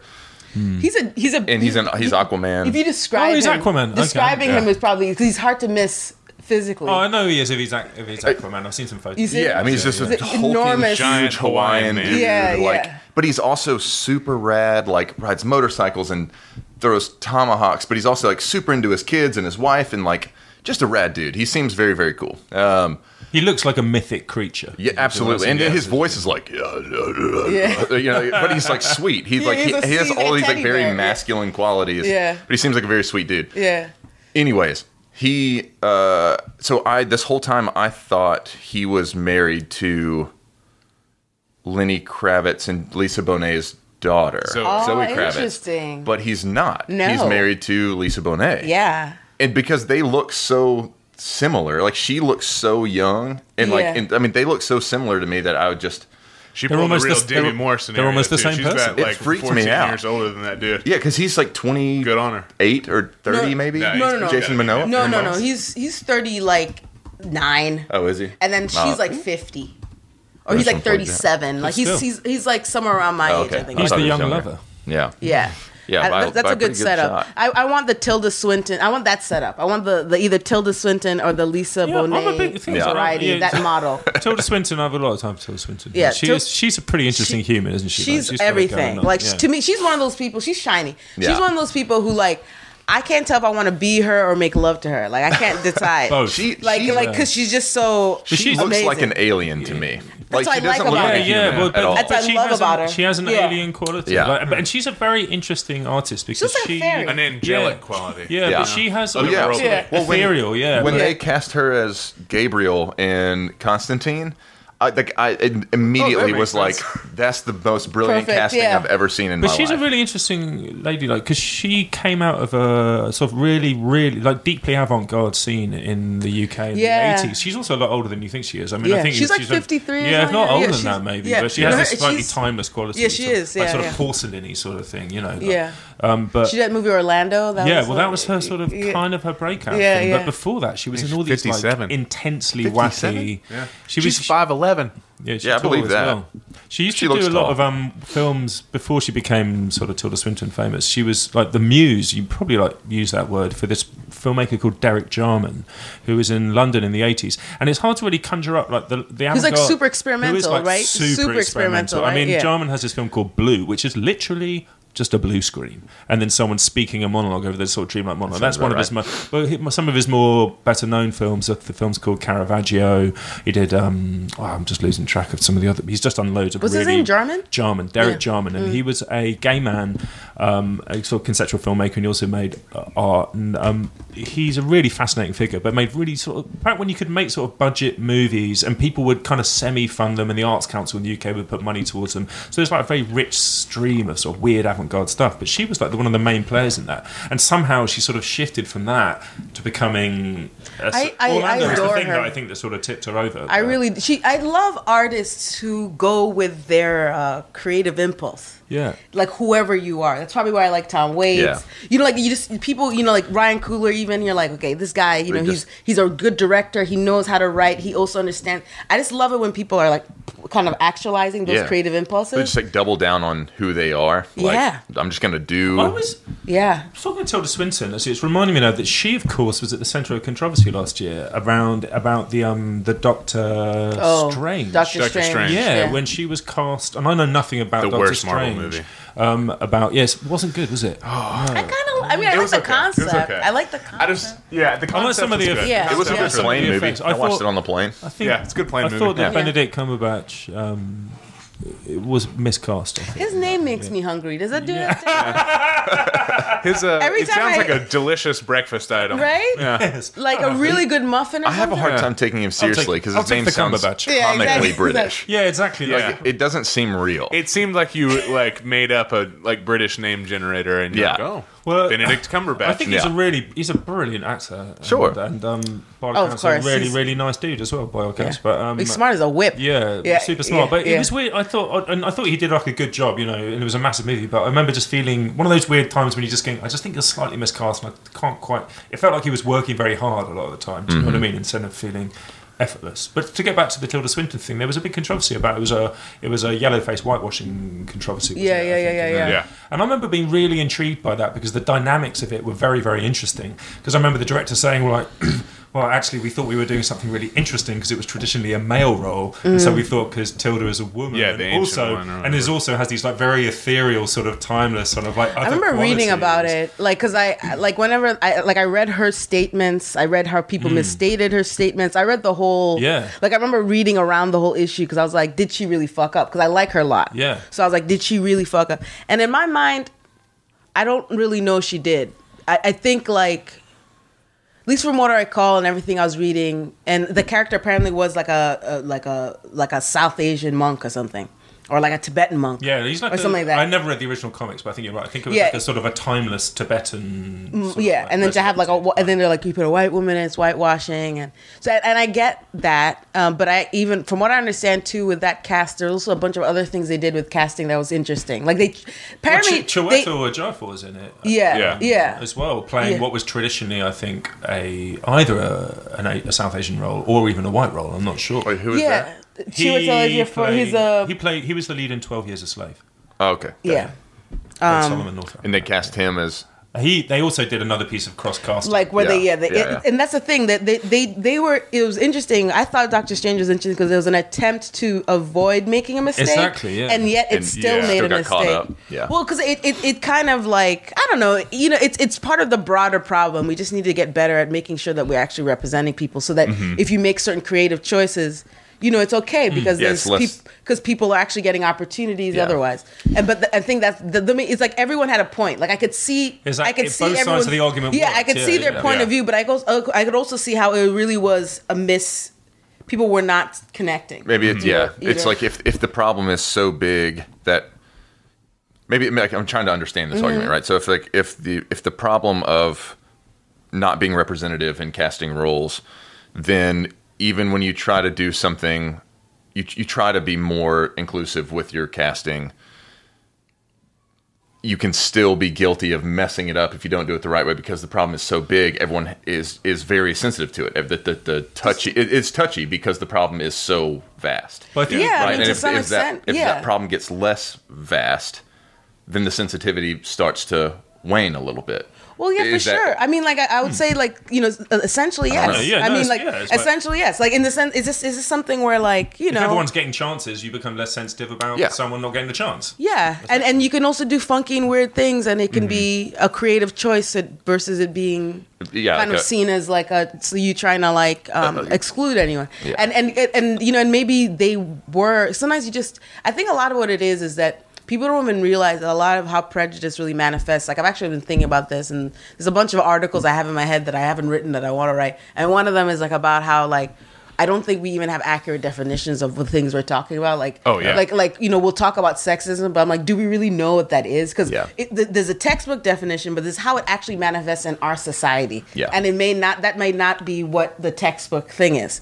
And, the also, same- those and- word, and yeah. the words themselves, as a result of that, start to feel like they lose their meaning because then they just become Yeah. sort of cudgels that you sort of hit people with, Right. Instead of actually talking about like the the nuance of like, I mean, the you know the details of what's happening in an what interaction. defines you know, But I think that's also defines part of the interactions, yeah. That, that's part of why it's a problem. Like Mm-hmm. it's like the, the, our relationship to language and how we really appreciate and understand it. It's like critical. Like Yeah. in terms of like us being able to have a conversation. And I think we have Mm. gotten to a point now where like I don't even know what words are. Like I love words because I I I work Mm. with words, but there's a degree to which like where there's so many bizarre ways people are interpreting language right now like in terms Mm-hmm. of just like that like i literally every day i'm like i just don't know like I, Yeah. like, We 'cause talked a bit about this last week, didn't we? We There did, this- yeah. uh, we kind of touched on it. Like, I'm- think what I was saying is something, something that I definitely uh, uh, completely chime with. That is, there's, Mm-hmm. I think that there's this thing, isn't there? Partly to do with the modes of expression, which Mm-hmm. is, I think, obviously short form things like Twitter and social media encourage a sort of short burst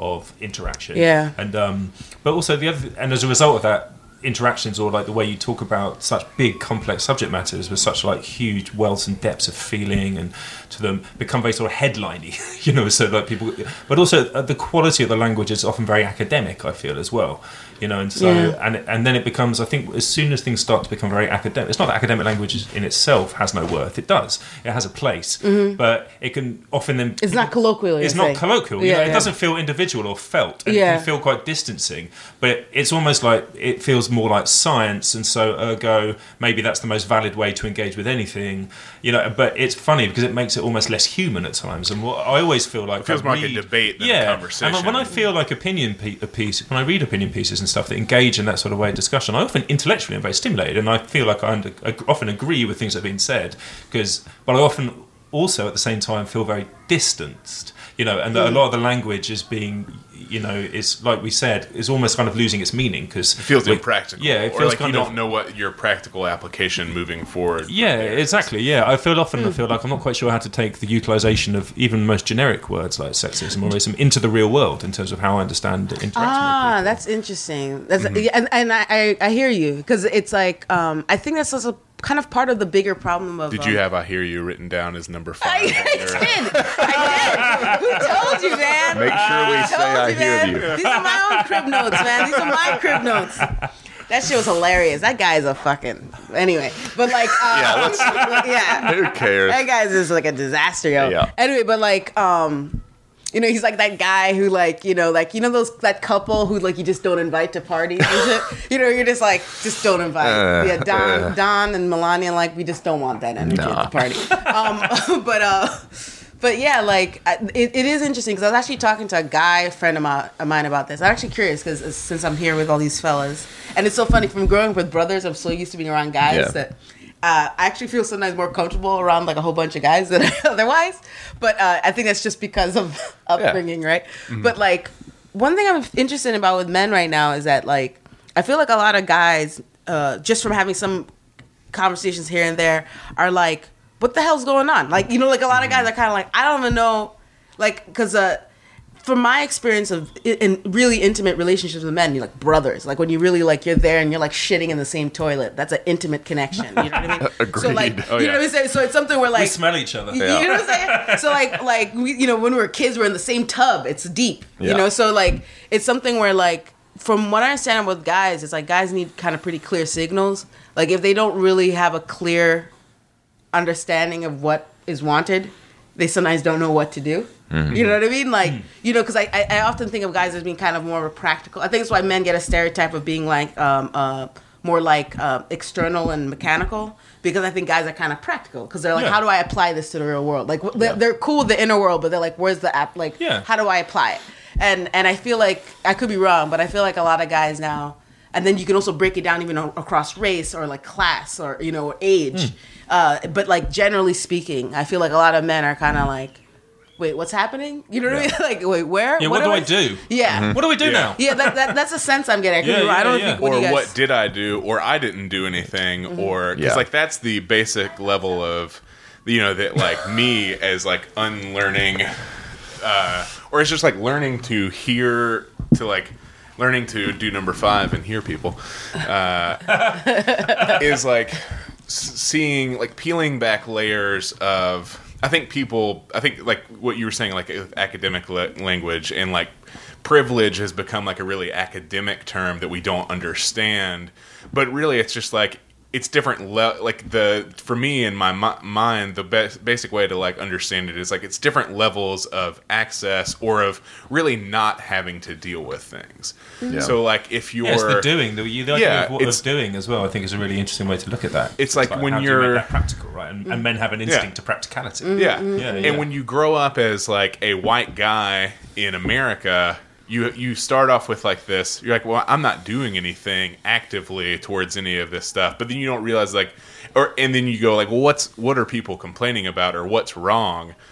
I don't see any of these things. So like, of course I don't see any of these Because I'm a things man. because I'm blind I'm man, to it. Because I'm a man who does things. And I well. think that like, um, especially like men of color have like a really good have a good opportunity to like to see where you know like their like their privilege of being a male versus like uh you know I'm, I'm trying- Basically how trying- race and- but yeah, and yeah, gender like, can, how it like, can- how they can like learn from that. I think we're like a really interesting position where people are starting to listen more or or just people i don't know if people are starting to listen more but people with less privilege are getting more of a voice or or just being heard more and hopefully people listen to like kind of peel back start to peel back like oh okay these are my cons- preconceived notions of like what is just the uh, objective fair truth are don't exist in a vacuum. Like that this is that there is a lot of history and trauma and all of this stuff that is backed up behind that. And it's not fair for me to just assume that I have the unbiased opinion. right? Yeah, I, I guess Right. that's like Or that was like not opinion, like way. answer. Answer, yeah, Yeah. Thinking answer. that my opinion is is an answer Yeah. and not just an opinion. Yeah. Well, that's Right. true across Right. the whole current climate. Is that there's Yeah. lots of answers, aren't there? Yeah. um, Yeah, being offered. Yeah. Yeah, I mean, I think it, yeah, I think that's right. I think it's like, um, I think everyone needs to. I think there's a lot of reckoning that has to happen. Basically, I think there's like a lot of just kind of like us coming to terms with the reality of the world we're in, and I think, we, especially one thing I find fascinating about the United States is like, um, uh, because I, you know, I haven't gone home for a couple of years, and I and and uh, even though I'm originally from Kenya and I grew up in New York, I'm used to New York City. I'm used to the states, but there's a degree to which I'm always looking at this country as this like other place that's it's outside of me. Yeah, me so I'm always like I- watching it. I mean, I've only been here four years, but this is entirely how I. Yeah, exactly. And like, you're always like you're always kind of watching it. And I mean, I've been and I've been watching this place for like decades, right? So, and it's like you know, I've had this name my whole life. I haven't changed it. You know, I, I don't do it very much to um, adjust my style or anything to fit in with any kind of uh, so-called norms. Uh, so I've just kind of lived my life as much as I can as a Kenyan person in New York. Uh, you know, but I, I am a New Yorker, right? And like one thing I find so funny about this country is like people like people are so um propagandized here like people have such a like uh, like weird narrative like of of what reality is. Yep. not to say that like other societies don't propagandize their people and you can go to different countries and find like you know pretty like you know brainwashed folks but like um the states is so interesting as a large developed nation. It treats its citizens like uh, you'd imagine in some other more kind of in terms of the information. I'm talking about pure information. I'm not Yeah, even talking the about story- like, the story Yeah, is yeah, told. yeah. It's Yeah. it's, Yeah, it's yeah. so propagandized. It's so like not true. And it's so also, and the the untruth of it is not helpful. Like that's what I mean. Like Yeah. if it was like a helpful untruth, I think I'd be like, okay, this is a narrative that supports and, and is emboldening something positive. But I find that it hurts. Like I find even like the idea that this country is like number one and that's still what we say. Yeah, and it's it's this- like not number one on anything unless it's like bad stuff like prisons or like, you know, um adults with like heroin addictions or like Well, it's the Got the most you- money. You, Yeah. you know what I mean? Okay. Yeah. You know what I mean? Like it's it's it's stuff like that. But it's like, but because we're so uh, into this narrative, like we're not. It's like hurting us. You know what I mean? Well, like, for me, it's, for me, not, like, it's not yeah, it's like the idea of American exceptionalism, isn't it? That old idea. But the thing that I, as an outsider being here, find so fascinating about that mm. Mm. is it sounds such a simplistic thing to say, but like the narratives within the states that are so interesting to me are those ones that, of this sort of exceptional nation of like newcomers coming together to create this great utop- utopian ideal, mm. um, and it, that's such a worldly idea. Do you know what I mean? It, is- it seemingly is a utopian built on an idea of universality and worldliness that we can kind of encompass a world in one nation. Yeah. But yet the narratives that are sold about that exceptionalism are so isolationist now. Like the feeling to be here. uh, My increased more time I spend in America, I'm fa- and I'm fascinated by those things and outsiders. That it's how isolated it feels in terms of when people tell those stories about Yeah. the states, or when you engage with the, those stories coming out. When you actually tr- try and pay a bit of attention to what people are saying in other parts from outside of the, the rest of the states. Yeah. you know. And when I spent a lot of time in the South, that was something I just thought all the time. I just was like, Mm-hmm. and it's. I mean, I struggle with actually having a real position about it. I just consider it so sounds so childish almost, but I kept on finding myself thinking, "Wow, man, you're so far away from everything else," and and like your opinions about who you are here in this place are also so indicative of being so far away. But the belief system is that we are far away and we want to be far away and we are exceptional in being far away. But Right. yet there's this weird tension that at the same time as that what they're saying makes them so great is this sort of place where the world has come together and that's like an inherent paradox to me that i find It's strange. In terms of the it's- falseness of it's- it, you know what I mean? I don't know if you guys are feeling this because you know you guys grew up in the states, right? So it's something where like I've literally felt in my lifetime of being here since the '80s into now, it's getting weirder and weirder. I like agree. you know what I mean? And I'm not talking just about the Bush, the Trump years. Yeah. You know, I'm talking about even before that. It's just like even you know, it just it's it's like it is. It feels real sci-fi. Like you know what I mean? Like sometimes like so there's things about this culture. I'm like this is really crazy because it's like um you know every country has a notions that about their greatness. That's like part of kind of empire in general. Any empire will have some idea about them being amazing and come up with some sort of origination story around that. Right? Great Britain, everybody. Yeah, exactly, right? Exactly. Exactly right. Precisely. This tiny island. Yeah. Right? Like it was dominated the planet. we are great we do not need the european union we are great great yeah, still Exactly. Bre- and the, and everyone voted for Brexit. Next week they're like, wait, what's Brexit? Uh, what- What was that? What did we say?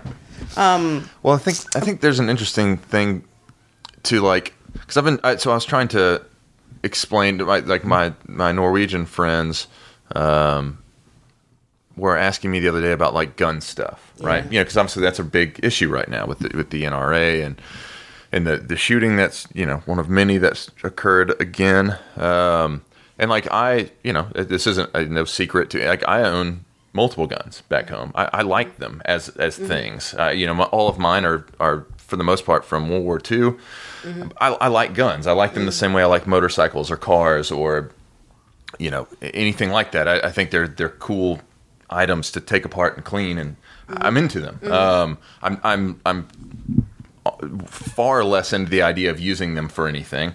I just I like to take them apart. So like I, I like guns. Um, I'm Well, not- the, the history of them. yeah, and, and I mean, well, even like a brand new AR-15, right? Like I, I think that item is a is a cool item. It appeals to my of sensibilities. Of I like to go out to the woods and shoot it at a, a pile of dirt. I, I, I enjoy it. Um, it, but uh, you know, uh, where I where I my opinion changes is on the application and the need for such things. Um, so so I was trying to I, I, I take that where I am with guns to try to help bridge that gap of, of people who just like have no clue why they even exist in this way. And, and so my Norwegian friends were complex, you know, they were just perplexed by the whole thing. They're like, why are Americans this way about guns? You know, what is the deal? And so I'm like, you know, I'm like, let me start off by saying I like guns, like as this idea, or, you know, no, not as an idea, as, as this physical thing. Yeah. but where they are in, in the culture, I, I pretty dramatically and like firmly disagree with. Um, and and so and this all is coming back to what we're saying about like what you're saying about like the um, the propagandizing of things is I think the reason why America is so susceptible to it and it makes things like you know the the deep red states so hard to change on things like that that have been like very heavily propagandized is we we look at ourselves as Americans and we're like we have access to everything. We're not we're not limited. We're not like we have the internet can go anywhere we want it to. Like, we're not like China or we're not like Brazil or wherever that has this- Not yet. Yeah, well, yeah, that's true. Yeah. But you know what? Like so where where Net we are neutrality, folks. yeah. Yeah, yeah. But you know, we have this we have this uh, support from our culture and the, everything that we've and, and the realities of the way we've been raised and to, and like and we can we can learn whatever we want to learn. We may not be taught it. You know, things like Mm-hmm. There's like the- acts. There's technically the availability, but it's like yeah, exactly. And Yeah. and so at varying levels. so the belief in that access yeah.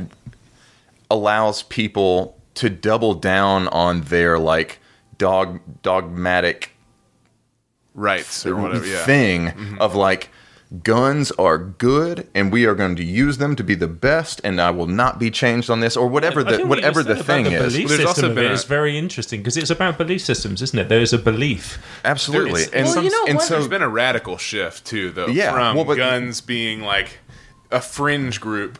Yeah. Thinking that, like, a fringe group of which some I am related to. yeah. I have some weird relatives that have that have always, like, from the '90s, like, didn't like the Clinton assault weapons ban Yeah. and like stockpiled stuff and like prepper, mm-hmm. prepper stuff. But now that's like way more mainstream, and so everybody's like free. Everybody's like bringing up all this stuff, like Alex Jones has been saying, you know, like Alex was saying like man. pre the election. I, think- was like, oh, Hi, man, Alex. this sounds like my big shout this out. sounds like my uncle. Another Oh, Looney no. Tune who's come to the top. No, no, no. you I just, I just find him like I just find him. I don't. Do you guys ever watch Homeland at all? No, I, haven't, I don't haven't. watch that. My cousin was in that cousin was show. on Homeland. It- it is. It's a really good show, but there's like Alex Jones-ish character on the show. Yeah. Like now played by this actor. He's actually a really good actor. He used to be on that show Medium. I don't know if you ever watched Medium. Nope. He's a, he's a, he's a a character actor who I find fascinating every time I see him, and I always have a visceral reaction to him. Like sometimes I hate him, Yeah. or sometimes I like I'm really into him, and it's like it's because of how he is. He like makes me feel all these things. So he's like a crazy guy, but so like um. But like Alex Jones or like these kind of fringe characters, these talk mm-hmm. radio guys, I just find them so Very fascinating. yeah, because they just they they just they just lob bullshit for a living, and they know it. Mm-hmm. Oh, See, yeah. that's where And I, the- and- yeah, and- my and it's- interest and is it's just there. It's like- like, it, do they believe this? They don't. Are they are they, do real? Not. They do. They 100 percent don't.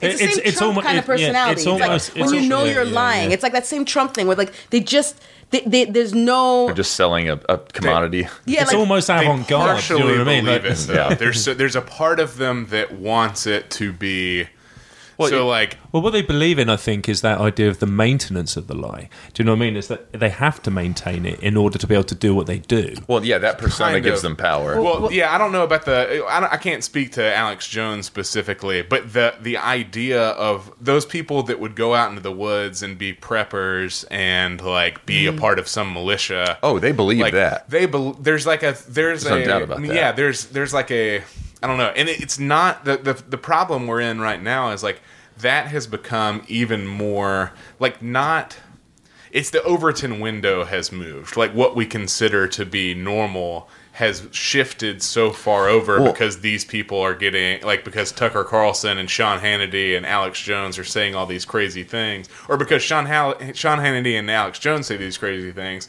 it makes Tucker Carlson, who is an insane racist person, seem more normal. And You're like because he's not saying like he's lizard just people. a bow tie, like not saying lizard people. Yeah. I'm like, mm-hmm. okay. Well, but so like that's that's my point though that I was trying to get to is that like I think what we're finding now is things are getting ramped up because and, and it's and it's harder to change people's minds. I minds. think it's Because, like, sci-fi, as like I mean, I just said. It feels things are feeling sci-fi. well, but weird. but it's but it's it's if you if you really think it through because I mean, like you know me and Coulter grew up in Alabama and this isn't you know and my disclaimer is this isn't you know I'm not saying people from Alabama are bad. I I, I don't believe in that. But we grew up around a lot of people that are this way. Yeah. and that like they are fine people on a base level, but because of the way propaganda has worked and because of this belief in the access, we, you know, and I, I've had the conversation with the Trump stuff, I've had the conversation with the gun stuff with people from back home that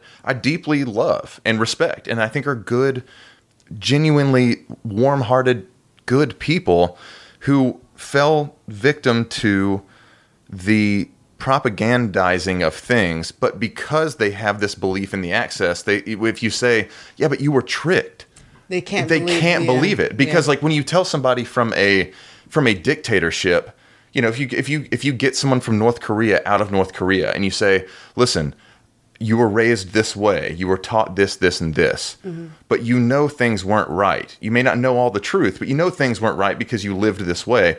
Let me let me teach you how you were lied to. Mm-hmm. Well, Those people are going to be open. They're going to probably have a better chance of hearing that because they they they understand on some level the the limited access they have to Well, on- information. on a- and on a very simple level, it's about the exposure to cruelty, isn't it? You know, that if you are being made to feel, if you're experiencing severe privation as a human being, you know, so Yeah. in, in a dictatorship where you are, let's say, for, you know, f- you, you cannot access food, you know, and there is a level of deprivation, Yeah. you're more likely to think you're in a negative. It's an obvious thing to say, but you know what? Of course, when you're being propagandized in the way we're talking about in a country whereby you are being given everything you need, yeah. yeah. or at least you're you're told that Yeah. anyone Yes. can get Yeah, anything yeah, yeah. that they need. and, of, and of and so- course, both things can then be true. Yeah. I mean, like you know, North Yeah. Korea is an obvious example. Then you know, but in true weird totalitarian dictatorships, you will be deprived. It's the ni- it's the George Orwell idea. It's the 1984 idea. You will be deprived, but being told, but you will be told your deprivation is a beautiful thing. Yeah. you know, Well, so that's- like you know, that's like the most extreme version of both. But it's more likely to be on other, one of the other sides of the coin. But I think Yeah.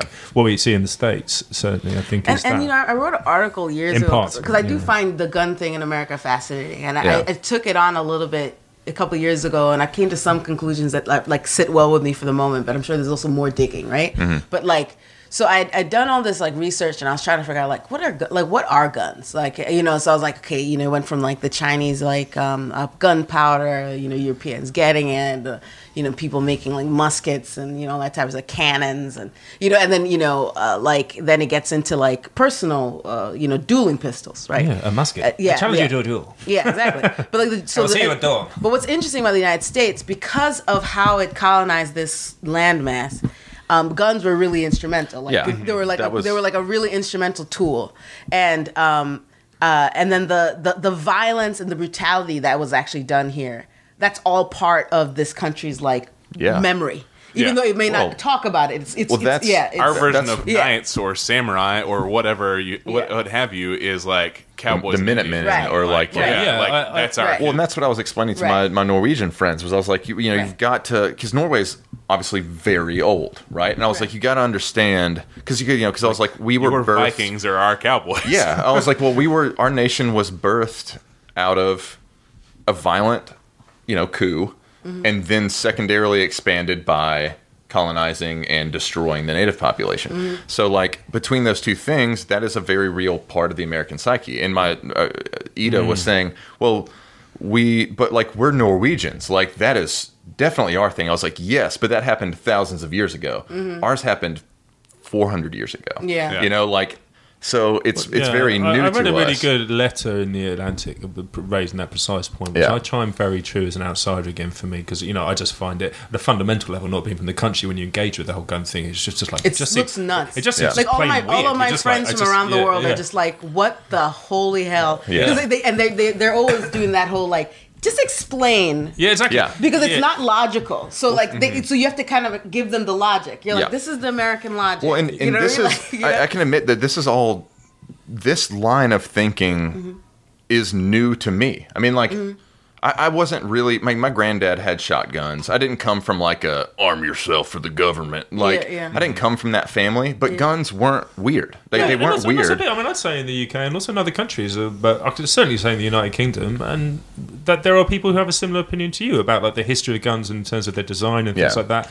But you know, just to, to be briefly like really banally political about it, you know, the the gun control legislations means you could own those things if Yeah. you so wished. You know, Yeah. but you just have to go through an enormous amount of hoops to make sure that you can have. Well, them, that's- Well, you know. there's, there's a there's And, a uh, fundamental mistrust of authority in this country. Yeah, yeah. Like Well, I that's, mean, that's a the way part we were of founded. America. Like Yeah. like Yeah. a big part of America is not trusting the king. That's why like, we have that's Trump. the thing. I mean, that's such like, a people huge don't part of Trump. trust You take king. the words out of my mouth. I was just about to say Yeah. So, so there's it's like a, you it's came like a, here to not be near the king. Yeah, it's a big part. But that's also the, the irony as well about Donald Trump is because I think it's interesting is that uh, on the one hand he he's it's like there's a general mistrust of of, of inherited authority or kind of sovereign authority Yeah. and Like- you know anyone who's kind of just Like coming from like a long political line or something like that. yeah, or just kind of just decreed. Like there's a general problem with aristocracy and, and that kind of thing. But uh, when it comes to oligarchy, which is like you know business, money people, Yeah. people haven't really quite figured out how they sit with that. Yeah. So because this is a capitalist country, they have such admiration for the businessman because it's like the autonomous individualist money maker, you know. Yeah. Fucking, I, I, you know, I have sex with twenty women a day and I fucking get like crazy money on the Dow, motherfucker. Like that's like ah, people are like Yeah. it's great, you know. So something you know what I mean, like, but, but like specifically for someone like Trump, Yeah, too. Like yeah. not for not as much for like a you know someone who's like a Vanderbilt or a Rockefeller. You know, like we don't- we don't like those people. that. But isn't he Yeah, kind of no, we like- no, real talk. like isn't he a combo lowbrow- though? Yeah, He's not he is. some That's what I'm saying. Isn't he, isn't he like a combo of the like the ballin' person Rich you want to be? Like He's the a rich He's a rich neck. Yeah, we want yeah. we want a billionaire. Low, like, but Who's but been on WWF. Yeah, who, who likes neck? wrestling. He's a- neck. a rich Yeah. neck. Yeah. Yeah, rich neck. That's you, Yeah. you know what it you know what it is. Yeah, Oh, no, but that's but that's Totally. why He's he's so rich neck, and yeah. that's why he's so successfully one of his greatest, most successful Do you think- lies do you think is that have he is that he's like a man. He's the self-made man. He's not a self-made man at Yeah. all. No, right? he was You know, given like- he inherited two hundred million dollars. yeah, I mean, but, well, I but mean- he's very successfully propagandized and sold 100%. that understanding. the dude lies constantly. Yeah. That's why I'm just And like it's it's actually cartoonish. I need I need old Bobby Mueller to get him. I need it. I need it to happen. I don't know if that's just gonna happen. it's got to happen. Don't even. I hope it's it got to happen. does. It's got to happen. I'm not even. No, I really No, do. I, I am in such. I've been honestly. Just even in the past couple of days, I found my. I've been trying to like in this 2018. I've been trying to like figure out how emotionally I'm going to. I'm responding to the culture because you know, like how many times have I told you things that. Remember, remember didn't I come up to you before Charlottesville?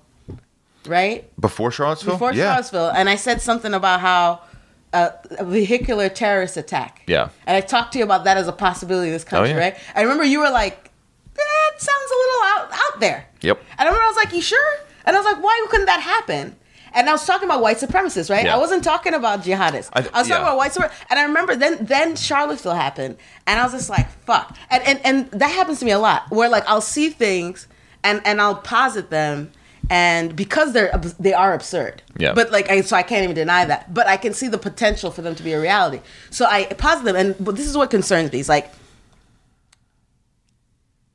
I feel like just the same as I was saying about like the American narrative, how that's hurting us. Like I feel like we have to like be optimistic, positive, pragmatic, like recognize that generally speaking, more Americans are progressive kind, loving Yeah. people than otherwise. That's generally what America is.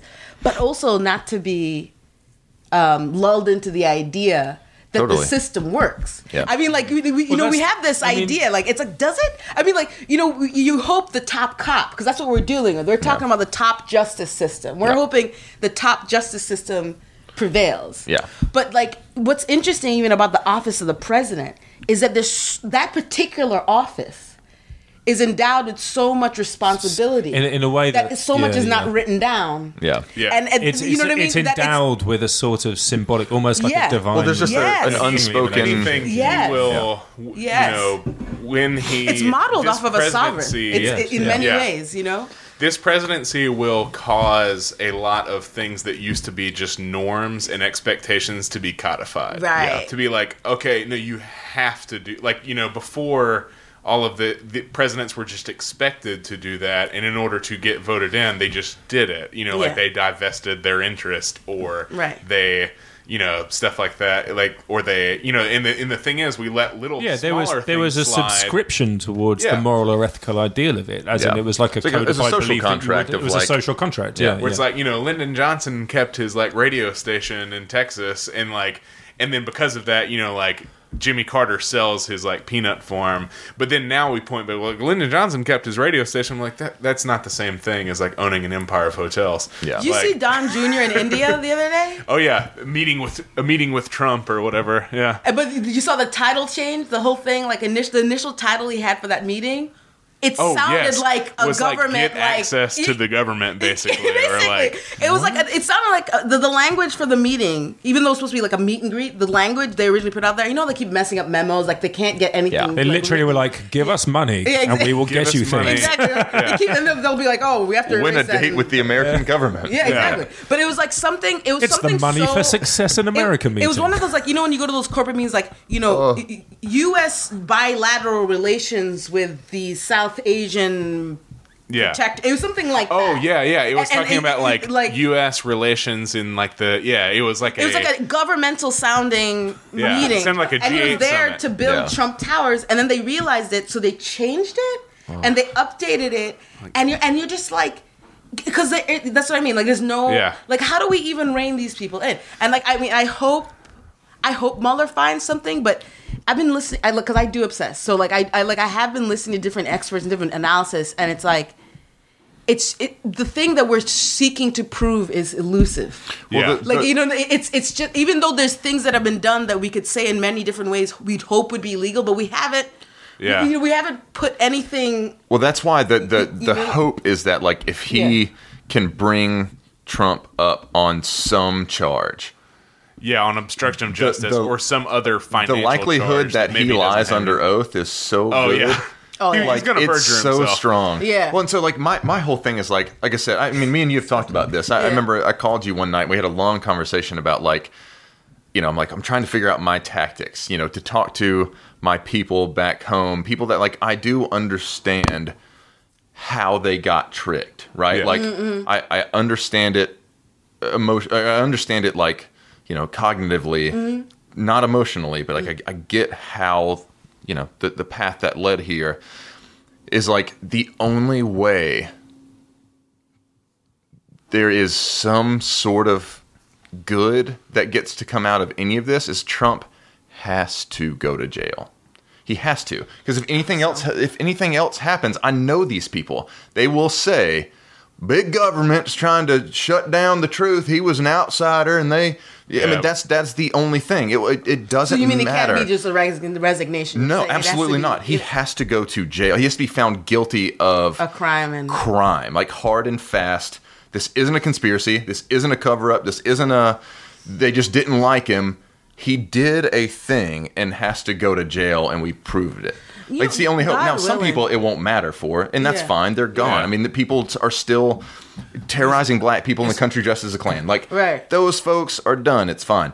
But like the majority, the folks who got Trump in the office, the regular people who got the worst parts of themselves kind of uh, appealed up in- to, yeah. those people only get out alive, in my opinion, from like seeing, oh man, I got tricked by this criminal. Yeah, and it's, I see it what you're speaks to me about like being also an outsider in the country, being here when the, he came into office, and what we were just saying about the nature of the presidency as well. So I remember being deeply. I think the reason why something like that would have such currency. Yeah. And such import is related to that idea of what the presidency is in terms of uh, uh, what is, for me. I mean, it just seems in terms of the story of it. I was so struck when he came when he got voted in about like the, the level of emotion that was being played out about that. And I just Yeah. remember thinking from a British point of view, and I just remember thinking we just don't have that relationship towards our prime minister. Yeah. Yeah. Um, I mean, like we do maybe towards the Queen. That's know, because you, have a fit, but, the- you have the a Qu- representational yeah, figurehead where that we have a re- ultimately has no day to day power. It has your Exactly. emotional. which is perfect. yeah. yeah. So the representational, you know, Not the idea perfect, of the but I'm saying it's represent, like- the represent, the representational. I'm, I can, I'm Representation. representation, representational. um, is it the idea of the democracy in terms of the parliamentary one is that the, you know the leader of the party becomes uh, the prime minister, and it's only as a result of you keeping your MPs on side. So, like Theresa May, for example, with Brexit at the moment, quite literally got a letter from like 56 MPs being like, you need to do this. They're all mm. on the right of the party. Going, mm. this is what you need to do for Brexit. And like, that's a serious threat to her being prime minister because you only need 45 MPs mm. in the British parliamentary system to write a letter Yeah. to something called, it has a hilarious name, it's like the 1922, 1922 committee. It's some ridiculous naming committee that if you write to them with 45 people saying, we have no confidence in this person. Oh, you can get rid of then them. there'll be an, you can get rid of them and there can be an election for a new leader and they will just become prime minister you don't have to be elected Mm. it's not you know so it's all about the party controlling it so i was really struck in that respect seeing that outpour of it in Mm. terms of like it being this sort of symbolic figurehead you know like a, a moral figurehead that the presidency was actually a moral figurehead that you just the endow it with those the American properties president you know? is the ki- is the queen and the prime minister in one. yeah yeah That's what the Yep. president is, and and and actually, some people have talked about how like maybe the United States should go to more of a president and parliamentary system where they have a president Mm-hmm. and a parliamentary figure, so we can separate the politics and the Yeah. Yeah, like in so there's some Germany. way to Yeah. yeah, Yeah. So there's some way to kind of hold the because that's the German model is the Republican is the Republic system based on that I think where there is the president is more of a symbolic figure Yeah. Israel's the same way lots of countries I think, Yeah, yeah. Kenya has the same with president and prime minister. But it's it's and it but it's like something something's got to give. And I do agree. I, I do see how it's critical to see him go to jail almost like as a lesson because he's just created such a spectacle of everything. Yeah. There needs to be a definitive line drawn in the sand that this is not okay. Because the thing is it's like what's crazy like what is I it's what's bugged out is just like it's just like any situation where like you have a cousin that comes over and like say you had kids and they're just acting a certain way and your kids start acting a certain way and you're like Yeah. dude stop doing that you're making the kids act this Yeah. way it's like a terrible impression you're putting and it's like uh there's so many ways like i don't think even if this guy left today there's so many ways Oh, because he's yeah. such he's he's relentless. I mean, like this guy doesn't sleep. Like I, he's his work ethic is bomb. Like Yeah. it's like unbelievable work ethic.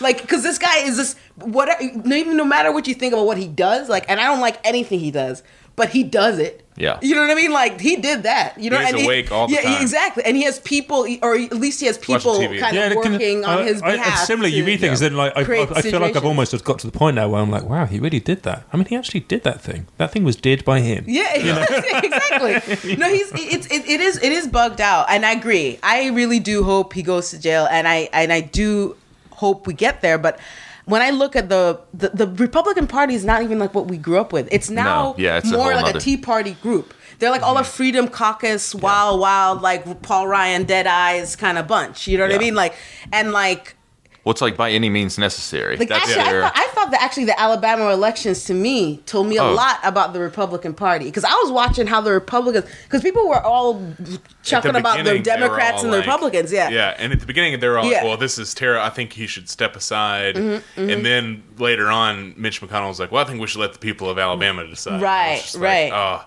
and I was like, "Oh, come on, Alabama, please, please decide the right way." right. like, but don't you vote also in Roy Moore. you also saw within the party the the way they were reacting to the more fringe element. Yeah. And like more people than I would feel comfortable with were okay with Roy Moore than I would like. Yes. And and, Yeah. and and I was like, oh, that's a problem for the party. Like I was like, uh, like you know, that that's the thing I It's think cha- yeah, people aren't getting. Like the happened. party is having like some. it's going through stuff. You know what I mean? like, what uh, I forgot the guy's name, but the guy who said who basically was just like, yeah, you know, right after Obama got elected, the only reason why Michael Steele became the head of the RNC is because he's black, and like Michael Steele was just like, I'm right here, and you can't say that, and like, and they were like. And basically, a bunch of people were like, "Well, I mean, don't you think you should just like calm down and not and not take that like you know and just like he said he said a lot of good things too, and, and he was just like, no, I don't Who's, think I should do that who, at all. Who said that about him? Ah, I forgot his name. Oh, it's another Republican? Another, yeah, Yeah. Some, some speaker. I don't even know if he was like an elected person. I think he might be just like a, you know, a pundit or something. Yeah, like that. But in terms Which of that like- craven attitude, That's though, there. You know that Yeah. attitude in the party. I mean, Yeah. you know, again, as an outsider, what it speaks to me is of something far broader. You know, to talk about something broad for a moment is that when you see someone shifting position, so like. You know Roy Moore and all the things that came out, and then they're like, "Well, I don't think he should stand me." And uh, we will briefly take a moral high ground if we can, but then it becomes clear that the bigger, Yeah. the bigger, more vested interests are at stake. Yep.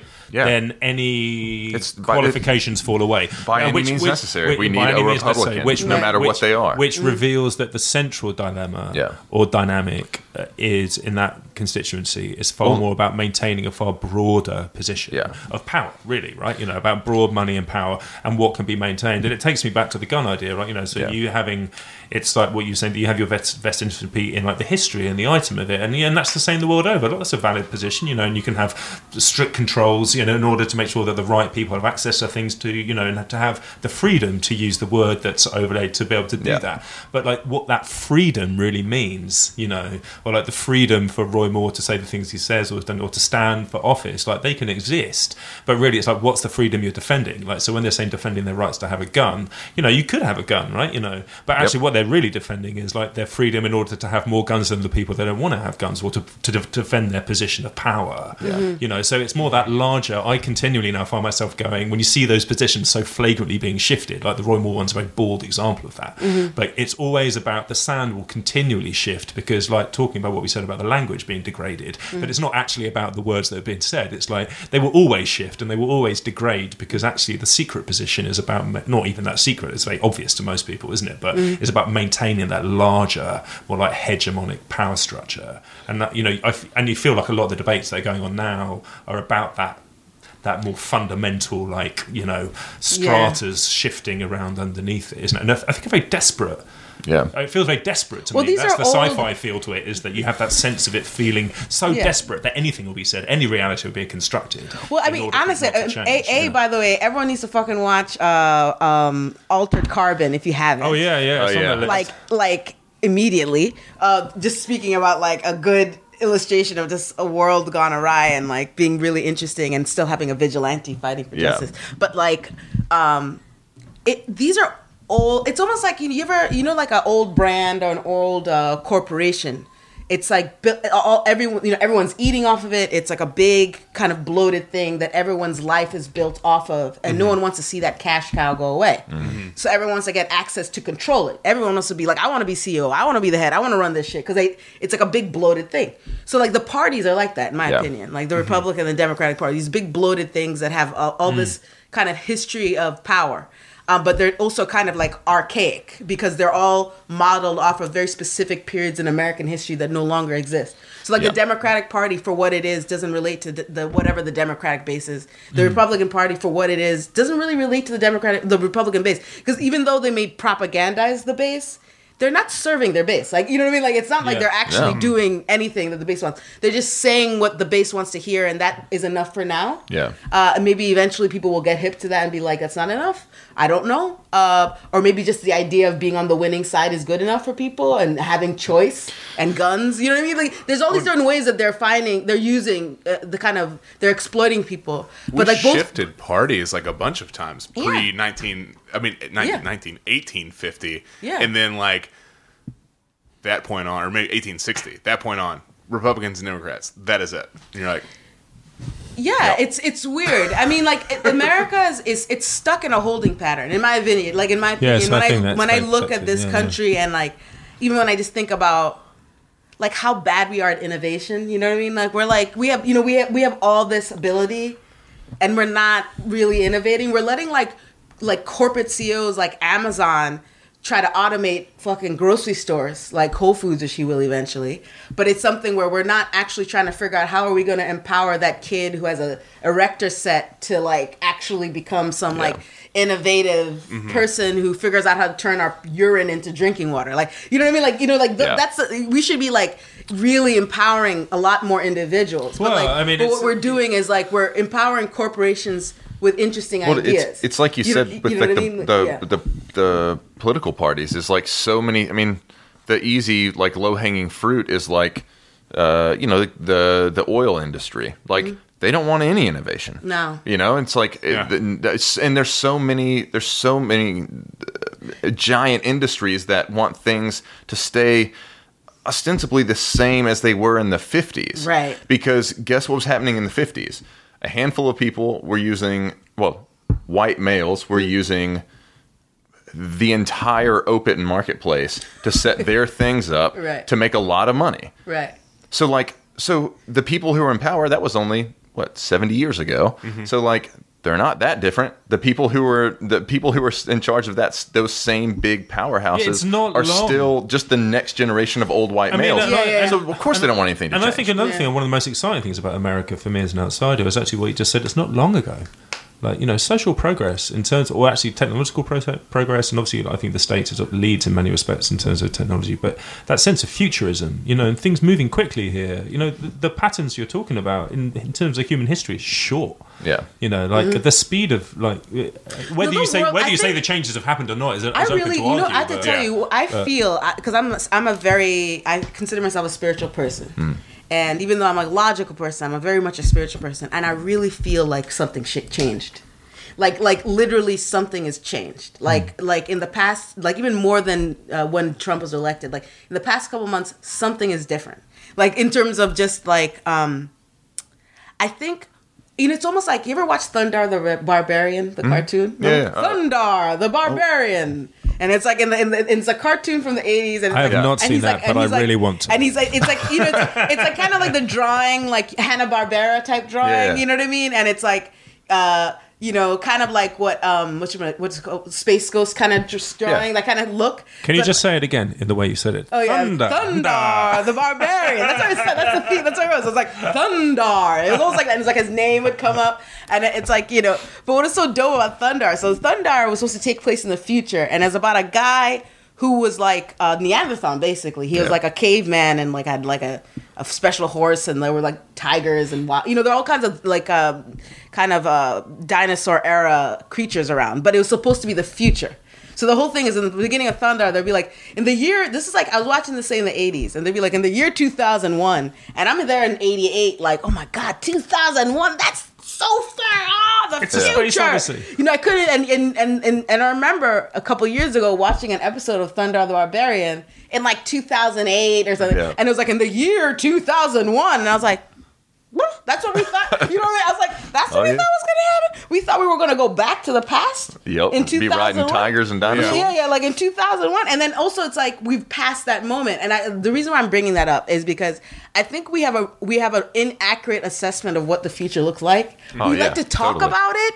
We like to like break it down, but I don't think we even know it. Yeah. It's, it's the same way I was saying like we don't even the language we use. Like I think there's a lot of things we just don't know. We like we do inaccurately like a lot. Uh, but, and so like in, in the, so as far as the future thing goes, like I think even right now we're in a different technological age. like I think we literally have shifted. Like when I think about the r- the power of trolling and all this type of stuff, and uh, the amount of nano data that's being collected day to day on this Oh, yeah. various like networks, I'm like this. We've some, we're Yeah. we're in another place. Um, and it can't sustain. Like there's there's levels which can't be sustained. Like I think as an outsider coming to this country as well, I know repeating that sort of like a mantra. But I'm just so struck when I come to this when I actually in, talk with people about really fundamental things, like that it's considered to be normal for people to leave education and have like over six figures worth of debt. You know what I mean? Yeah, that- like is- like in the UK, crazy, you will yeah, leave, yeah. you will leave, you will, you know, you will leave. you guys complained about like a little bit of debt. You Yeah, guys dude, protested. I mean, I, it makes like, it makes people of my age and stage in this country weep when I tell them what I, it cost me to go to college, which was I went to university in, the, in 1999 was the first year of tuition fees in the hmm. United Kingdom Yeah, history, and I paid 1,000 English pounds a year. for three years. Yeah. Poor And I got I got a student loan on top of that for living expenses. Yep. You know, which I had eventually I paid back, so it wasn't too much actually, and it was like cheap to live in Bristol, or where I was going. But it only cost me a thousand pounds a year, and that was the first year they'd ever done it. Yeah. Right? I remember, but I, remember, it's- I remember people protesting. Yeah. I remember people being complaining. Yeah. Like, a thousand pounds? Pounds, yeah. What do you think? I'm made of money? yeah, but now it's like ten grand a year, and um, which is still, I think, considerably minimal compared to America. So people will like leave debt, it, you know, with debts upon student loans on top. It can happen in the UK. You know, people be up to about forty or fifty grand. I think you know Yeah. that's fair. That's fair common in certain universities if they've got no other support and they're getting student loans for living.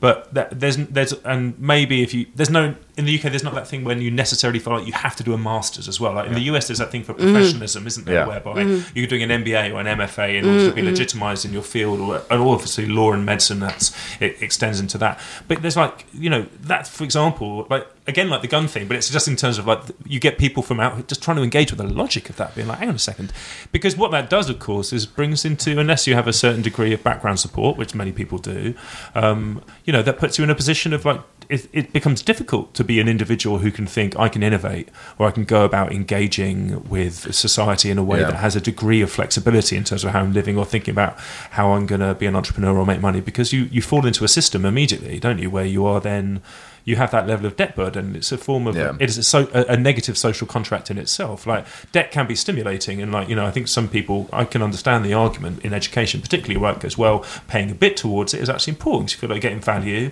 and then you know you work to pay that back. But the levels in this, you know, it's astonishing when you think about, and that's what I mean about it. Can't the rest of the world isn't operating on that basis? You know, mm-hmm. and Yeah. it can't operate like that. You know, the, the country can't take it. You know, people No. are leaving. You know, people are getting wise to it as well. You know, there's people who are getting together now, aren't there? To um, that amazing story, John Oliver did it, where you can buy back your own debt because you can buy and sell debt on the market. You know, Yeah. Yeah. so hmm. people are going, I can buy five million dollars worth of education debt for fifty grand because it's just a hmm. commodity, and then write it off. Or you can hmm. leave the country and they'll never chase you because they don't have the means. You know, things like that are just like they're red flags, is what I mean. right, about right, right. it being a, a culture and a Yeah. way of thinking about living, which is just deeply unsustainable. But it's like there's this. Dis- I mean, this- we'll there's this- see. I don't you know. Like, what do you guys think? Because, like, I kind of feel like, because I, it is the the debt. th th there is there is a way that this that this empire is over. It's bloated. Like you know what I mean. As a as an empire, Yeah. it's it's a little lopsided. So I think hopefully it innovates in such a way that it can sustain itself. Hmm. You know what I mean? Because certain changes have to be made, and I think that's what a Trump represents. Is like, are we gonna really just like innovate so we can continue, or are we gonna like uh, try to hold on to what we got Yeah. and, and and not grow? You know what I mean? Um, and I think most people want to innovate generally. Yeah. But, Well- you know, like Oh, I don't mean I that think- in terms of collapse of civilizations. I don't mean like Yeah. eccentric No, as a whole, no, but no. in terms of how that can shift, you feel like that can't surely But be the- endlessly the- tenable. To me, Trump is the inevitable, the inevitable outcome of ignoring certain facts about. I completely America. agree. Yeah. Like Trump, Like, Trump isn't the problem in yeah, my book. Like Yeah. Not at all. ignoring, Like He's the just- fact that we've he's just, just the- never really dealt with the fact that like we stole this land from Native Americans. right. Yeah, like, we never he- really dealt with the fact that like the wealth in this country was built Yeah, on the back of It's a slavery. It's Yeah. a myth. then It's we'll just be idea. pretending Well, Trump- that like that stuff Yeah. didn't happen forever, and these problems will exist. Trump Right. is simply the the Right. whitehead on top of the pimple. Right. Yeah. It- like there's there's all the pus and the infection underground. Well, these old that- proverbs exist for a reason. It's like, Yeah, it's like- like the poison has to rise to the surface to Right. launch yeah, the boil. I mean that's You know. that's easier said than done, obviously. well, and that's the thing that like being like a someone who's into history. That's the part of it that sucks. Is that like you look back on all these things and you're like, yeah, I mean, you know, we're gonna, you know, we have something like Trump. This, or we, or more importantly, we have something like Barack Obama, right? Mm-hmm. Like the first African American president. Not only that, but did a pretty good job. Yeah, I- like yeah, I think history. You know, like even though I have my criticisms, Sure, well, I do it- too. Like I almost like- as on an athletic level, almost like a sports guy. Yeah. Like this guy put it on the board. No, He's I mean, gonna, he's gonna he- get Jordan numbers at the end. he did a lot of know? stuff that I'd like Yeah. adamantly disagree with. Yeah, But as far as a president doing a job for eight years, Yeah. he did a pretty good job. Yeah. and like, and and, and he was the first black president, which fundamentally was that great. Other Yeah. people couldn't do too. Like whatever you're, you know, like same with like Teddy Roosevelt. Like, Yeah. there's lots of th- complaints that can can be levied against him, but no one else could have made national parks a thing. Yeah. And Right. that's insane. That's right. Like Right, right. thirty million acres. or well, and like, I something. mean, on yeah, I mean, on a on a uh, whatever. Like, we you have something like Barack Obama that like makes you know. Uh, Young black people feel emboldened to go and do whatever they feel like they should be able to go and do because finally like the pinnacle of like American imagery looks like them, right? Like that's something that is like irreversible and incredible. Um, but then you know, then you have Trump right after.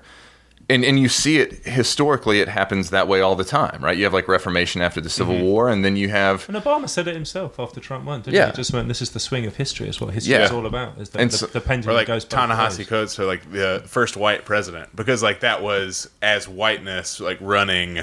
You know, like Trump was Yeah. was like a you know it was a clapback or it was Yeah. like it was Yeah. like a, a, a pendulum swing. Yeah, It was yeah. the first I read someone swing. saying that it was very much, you know, in ter- talking in that uh, archetypal ideas, you know, arti- artistic ideas. It's like, you know, the, the, the, the idea of yin and yang is always about the present moment. There's always like this sense of a bothness in balance. Yeah. And, Sure. uh, and, uh, I mean, yeah. there is that. But I mean, I- but it's not. yeah. It make. Yeah. I think the problem when you start thinking like that is a truth that I think. think when you think about the larger picture, but Yeah. it's very easy to then sort of drift into a slightly poetic way of thinking about the reality, which was actually really fucking grim. Yeah, well, that's Yeah. I mean that's the thing, and that's like a that's something that like because I I do agree with that argument. Everyone's like, yeah, but this is just a step back. We're gonna go in the future, and and like as being like a white dude, like that's something I'm guilty of thinking and being like, well, you know what, we're just gonna have a few years of this. We're gonna be fine. But like a lot of people are paying for it.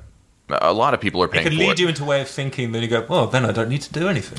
yeah, well, or just like this is just the way it is. it just is. take Those are just of it. indicative But- of a larger funny. I was problem. But that's- to, yeah, I was that's listening the to a podcast, a, com- a comedy podcast the other day. Comedians just talking shit. Just a bunch of guys, sausage factory situation, and like, and I was just, and I We was should listening- rename our show maybe for just when we do our solo. Yeah. The sausage Yeah. factory. Sausage The sausage escape. bangers and mash. Yeah, yeah, exactly, exactly right. Uh, and I was listening to it, and it was really funny because I remember at one point one of the guys just said that he was like, he was kind of like, eh, it'll it'll be fine. Like you know, they were having a whole conversation about it, talking about.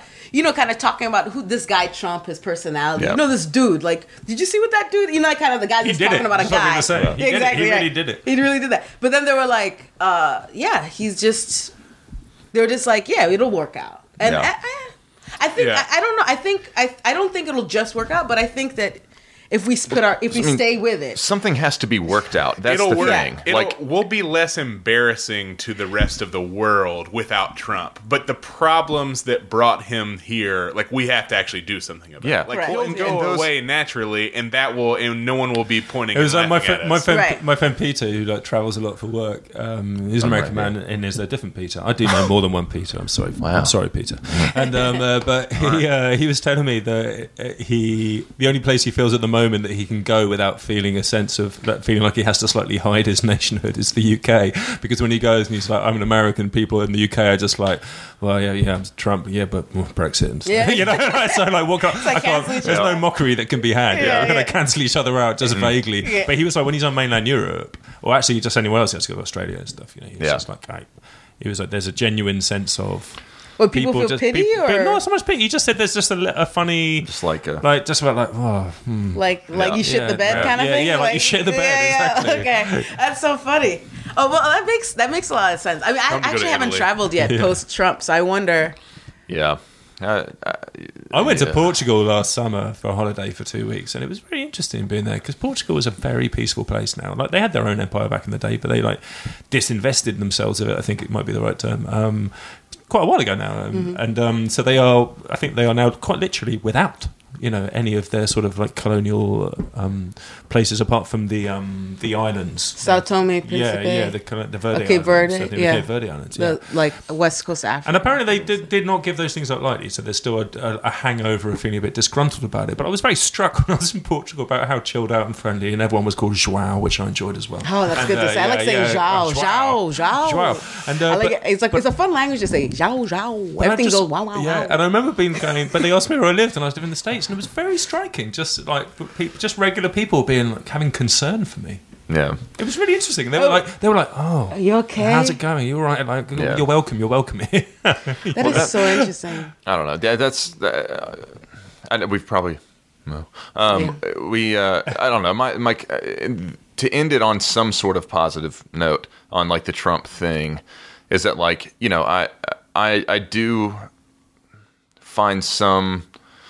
comfort's definitely not the, the right word, but some something in like yeah because I think about like you know, my direct perspective tends to relate to like in, in the ways that Trump is messing things up.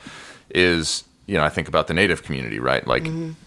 and you know, after of course Dakota Access Pipeline and the Bears Ears monuments and all of these different, you know, more of the same that's happening to like the Native folks and you know, Yeah, the things that really resonate with you. yeah that's just that's just the stuff that i'm you know that that hits me in the softer spot you know i i, I my my one hope for the whole thing is that like we can as americans like can at some point stop I mean, you know maybe trump will help us to realize that like you know we we we don't need to go back to being the good guys we've really in a lot of ways have yet to be the good guys Well, the idea at, of at being home a good guy more to the point. yeah, and it's just like The it's narrative like of it's like the what good Coulter guy. said earlier. It's like until we deal with the real, I mean, the reality, not Mm, the history. like you know, last week on our episode, we talked about this um, this uh, diplomat from Benin Mm-hmm. who came to find like the supposedly Possibly the Clotilda. Clotilda, which was the last slave ship that wrecked outside of Alabama, or that they burned uh, on- outside of Alabama. And he went to like go and and uh, essentially like his family has. you He's from the royal family. He's from the royal family, so they had been a part of selling slaves He as was well. on your podcast. No, no, no, no. We, were, we, we read a story about him. we were just talking okay, about it. I wish you would. Get, Actually, if, he's, you, actually if you're he's out there, based, he's based in the states. This guy, he's, Oh, he's yeah, he's a diplomat. Yeah, he's a and. Um, Yeah, that's right. Benin. And Um, he travelled there from. We should try and speak to him. a friend of Yeah. our a friend of our or a friend of Hal's or Yeah. a friend of our friends, an acquaintance or whatever, Yeah. interviewed him while they were down in Mobile. Oh, okay. Yeah. So, but you know, the, the point was just that like this guy was like did something that was really touching to us that we spent a lot of time talking about was just that like not not only took the step to learn the facts, which is a big thing that like if you're going to live in the United States, you need to learn the facts of slavery and of the genocide of the native people. Mm-hmm. And that's your first step. And second step is like really dealing with the realities of today mm-hmm. as a result of those two major things. Not that there aren't other atrocities that happened that led to what but like those two formative exploits if you if you don't or at least if you're not attempting to figure out how to deal with those realities and like become aware of them and then take the next step to say like okay But the third step this guy did was, I think, the thing that was most revealing that we were talking about was that he was talking that he then the third step, having done those things, or Yeah. how he was engaging with it in a very just like common sense way as well. It wasn't like making a big drama about it. Yeah. it was that because he was like, "This is in my family line." Like Yeah. he had investigated his own personal relation to that going backwards. Yeah. And then what he did going to the site on a boat was he went to perform a personal sort of redemption or absolution ceremony in his own creative way Mm. to try mm. and address that for himself. And he was very distressed, you know, to talk about it. Yeah. Mm-hmm. And then he said, having done this myself, it's very important for me. He Yeah. said, but there will then be next steps from the nation that they will come here, mm. people from our tradition, which Yeah. is a tradition of voodoo, to come here and to engage with this site and to perform ceremonies of absolution and to try and because their belief system is that their ancestors walk with them. Yeah. Um, but I think that was the thing we were most struck by was that sense Yeah, of totally. personal. It kind of reaches back to what we were just saying earlier as well. I think about language, you know, and Mm-hmm. about how things are becoming degraded a bit, and that. That, um, that's something I think that's partly why I find that found that story so moving. That there was something deeply personal about he had, was create, using his own Yeah. words and- to try and bridge those things and to find a way to bring it into the personal. That and I guess that uh, isn't, it it wasn't like an artistic thing, as in he was creating something for us, but it it struck me and moved me in a real way, but also in a way that I think artistic efforts often can. That it's that sense of individualized voice, you know, to find ways to phrase Yeah. and embody embody those things, you know. You know, if I were to add Yeah. just uh, just to emphasize art, and I know we're, we're wrapping up, um, I agree. I really do believe if there's one really clear thing I see, it's like um, major factor of how we'll get out of this shit show, like Yeah. with all this political stuff and our history and all that stuff, is through art. yeah, yeah like totally. it, like it you know it is and by the way the um i just want to shout out the black panther soundtrack oh yeah it is Super dope. I liked Really dope. certain parts of it a lot yeah uh, certain parts I thought didn't work only because they didn't stick with the theme. Anyways, that's a whole nother Okay. conversation. But I did think in general, like when they when they were hitting it, they were killing it. Yeah. Whoever did I- that soundtrack or that Kendrick. score, Kendrick Lamar. he did the whole thing. Kendrick did the whole thing, produced the Oh, whole that's album. all right. That's pretty rad. Yeah. Kendrick, if you're listening, I got I got I got a couple of notes. Overall, you did a, a pretty good job. Yeah, yeah. pretty good job. I was into It it. was- Kendra, you're welcome to come on the show. Pete's You are, yeah, yeah. I'd love to talk about it with you. Yeah. I'll be happy to come back uh, yeah. when Kendrick shows up. I will, I will You- we'll yes, make time have- and I will show up when Kendrick's up. Uh, wait, so you, you were saying like Yeah, I, I thought it was. I thought it was like. It, it, it was kind of like I was like, yeah, I was. It, it was actually like a good reminder. Like I feel like Black Panther, or even the cre- this in generally, I feel like there's been creative things people are doing right now. Yeah. I found really interesting. Generally, like everyone's kind of doing funky stuff, and I'm Mm-hmm. like, okay, and I'm like, ah, yes, I recall. You know, um, you know, since I have this artist brain and I have this activist brain, I'm often jumping from one to the other. Sure, yeah. Uh, but my original brain is the artist brain. That's the first thing I ever did, you know, drawing or whatever. That's the first thing I ever ever did. So it's something where I'm like, yeah, that's that's really where it's at. Yeah. You know what I mean? Especially Well- when it gets to a point where you can't even fucking like, you know, when you can't even talk about it. You know, you know, sometimes when things are just like beyond you. You're just Yeah. like, this is just. And I've definitely, I feel like on a creative level or a spiritual level, I'm reaching a point where I'm like. I've had enough. It's like this. Yeah. It's like it's like someone refilling your plate, and you're like, "I'm okay. I've eaten. Like Yeah. I'm fine. Yeah, I'm yeah. full. I'm good." So like, creativity Yeah. is like everything, and that that album's giving And me you- life. I'm can- loving that album. Yeah. it's, And Chris- there's some then- tracks yeah. on there. I can talk, and you have to listen to them because I had the same. I had visceral reactions to some things, Yeah. and I was like, "Nah, I don't like that. Oh, nah, I don't like this." But you, if you keep going, it's actually kind of fun. There's a broad Yeah. sense Yeah. in the creat- in creativity. I think where it's where we all find a shared space, isn't it? It's where we can. It's where there's. it's where shared languages can Yeah. exist. Well, isn't there's it? there's Outside- no there's no uh, it's no coincidence that like a lot of artists are also activists because the same thing that makes you I think a great artist and and someone who makes an effective activist is somebody who takes who feels things strongly and is good at at sending them back out. You know, like that's what a great artist does, and that's what an effective activist does. and the is idea feeling. creating versus consuming Yeah. um, and especially in a place like new york which is uh, which is like transient and transiency leads to consumption as in like people moving in and just taking from so a the city and a community or Yeah. like they come here for a job which you know raises rent prices or whatever and it's just like okay you know i saw all of the shows and i ate all of the food and i did all of the things and now new york is not financially viable for me anymore and so i'm going to go on and that's like an economic way but there's also like i think yeah artists have um uh, we you know the one there's a lot of you know drawbacks to being a a kind of heady artistic person as well in like a practical sense but in a in a positive sense being a creator versus a consumer is adding to Yeah.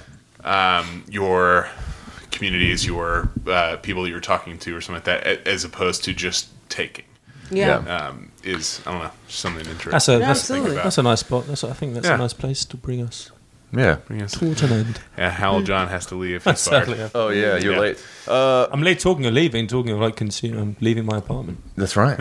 tomorrow. That's right. I'm out. There you. Yeah, I'm packing my stuff. See, Bob, you want to read us out on our stuff? Well, I need first, to. Can I finish just quickly? To say, Oh, I yeah, just would you may. like to say I, I didn't mention at the beginning. My um, I have a niece or a nephew has come into the world today. Oh yay! Yes, uh, Congratulations! just a big shout Hey, out. there you go. We're using So that. just a little big shout out. right. If- Yeah. If she's a girl, her name is going to be Gwen, Yeah. and if it's a boy, his name is going to be Taliesin. That's a Welsh Those are- name for you, there. I was A gonna say. boy for Gwen Taliesin. G W Y N. Yeah, yeah. it was, I uh, know Taliesin is a girl. Yeah, I think it does get used, but he was a in Wales. He was a, one of the first bards, a, a poet. But, um, Oh, yeah. interesting. Yeah. Very cool. Well, the But I big it's- shout he's out a to- slightly mythic figure, so I think it's one of those names now that's Yeah. broadened. You know. And Okay. this one, yeah. Well, shout out to the fam. Best of Yeah, luck to him. will the That's right. Gwen be G W Y N? G W E N YY. for the girl, Ah. and Gwyn, who is a Welsh boy's name. Yeah, but Gwen, Gwen, Gwen. Ah, Fantastic. Anyway, just chucking a bit yeah. the family. No, out congrats. Yeah. That's Welcome huge. to the world. There you go. Welcome to 2018, baby. uh, Gunda, what uh, what what are your social handles? What's anything you want to plug? This is your space. Sure, yeah. Thank you. Uh, Thank you guys for having me. It was really fun to, Oh, to yeah. talk, Coming on. talk Yeah, thanks for shop. coming it was on. fun. It was nice. It was like it was like therapy. I enjoyed it. I really did. um, So uh, my social handle is just um, at Agunda Okeyo. That's A G U N D A O K E Y O on everything: Instagram, Facebook, uh, Twitter. And um, I recently wrote an article for the Progressive, which is like a progressive publication or organization, uh, about Black Panther and and trying to bring some um, uh, Pan African kind of African history to why I think certain elements of the film are interesting. So you guys, you can find that uh, Agunda. Okay, it's at the Progressive on my Twitter. You'll see it, Facebook, whatever. Uh, and We'll link it. Exactly. Yeah. Okay, great.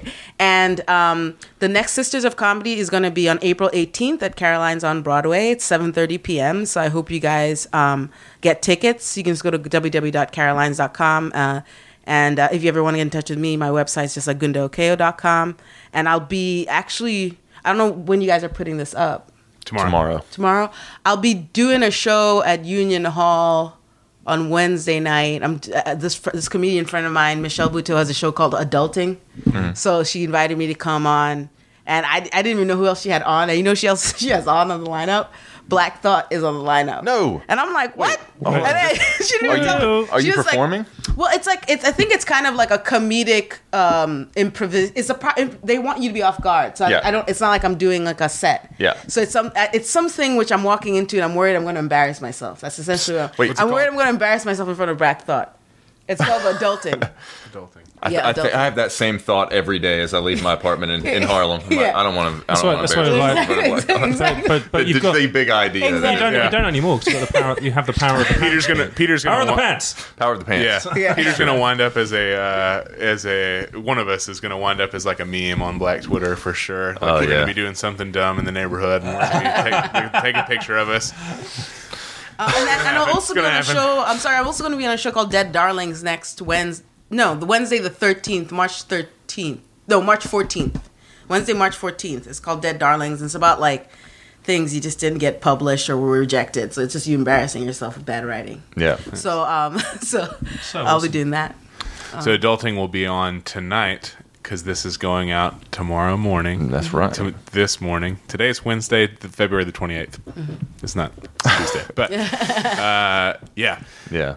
Um, if you still plugging, are you done? No, I'm done. And thank you again. That's a lot to for- plug. I mean, it's a lot of things. I know, it's I fantastic. Really, you've done. I want to say congrats. I Well, wish I thank had that you many very things to much. say. Well, you know, it, it's it's a it, you know it comes and goes.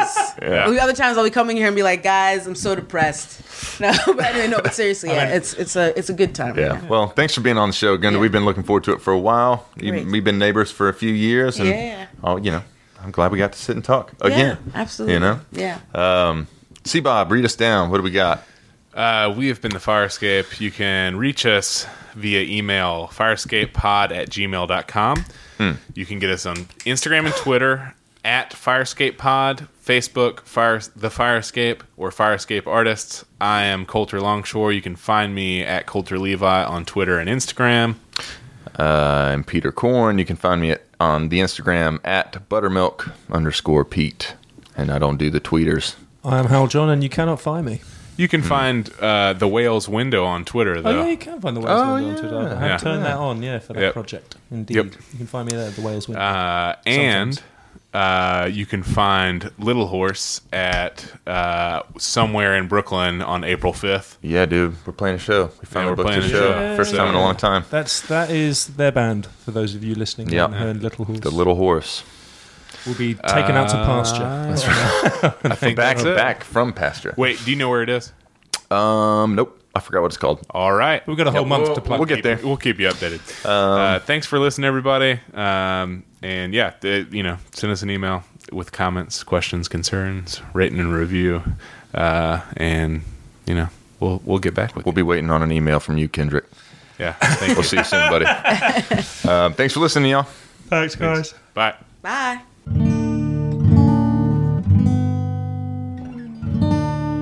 Yeah, what's wrong with the beer we got?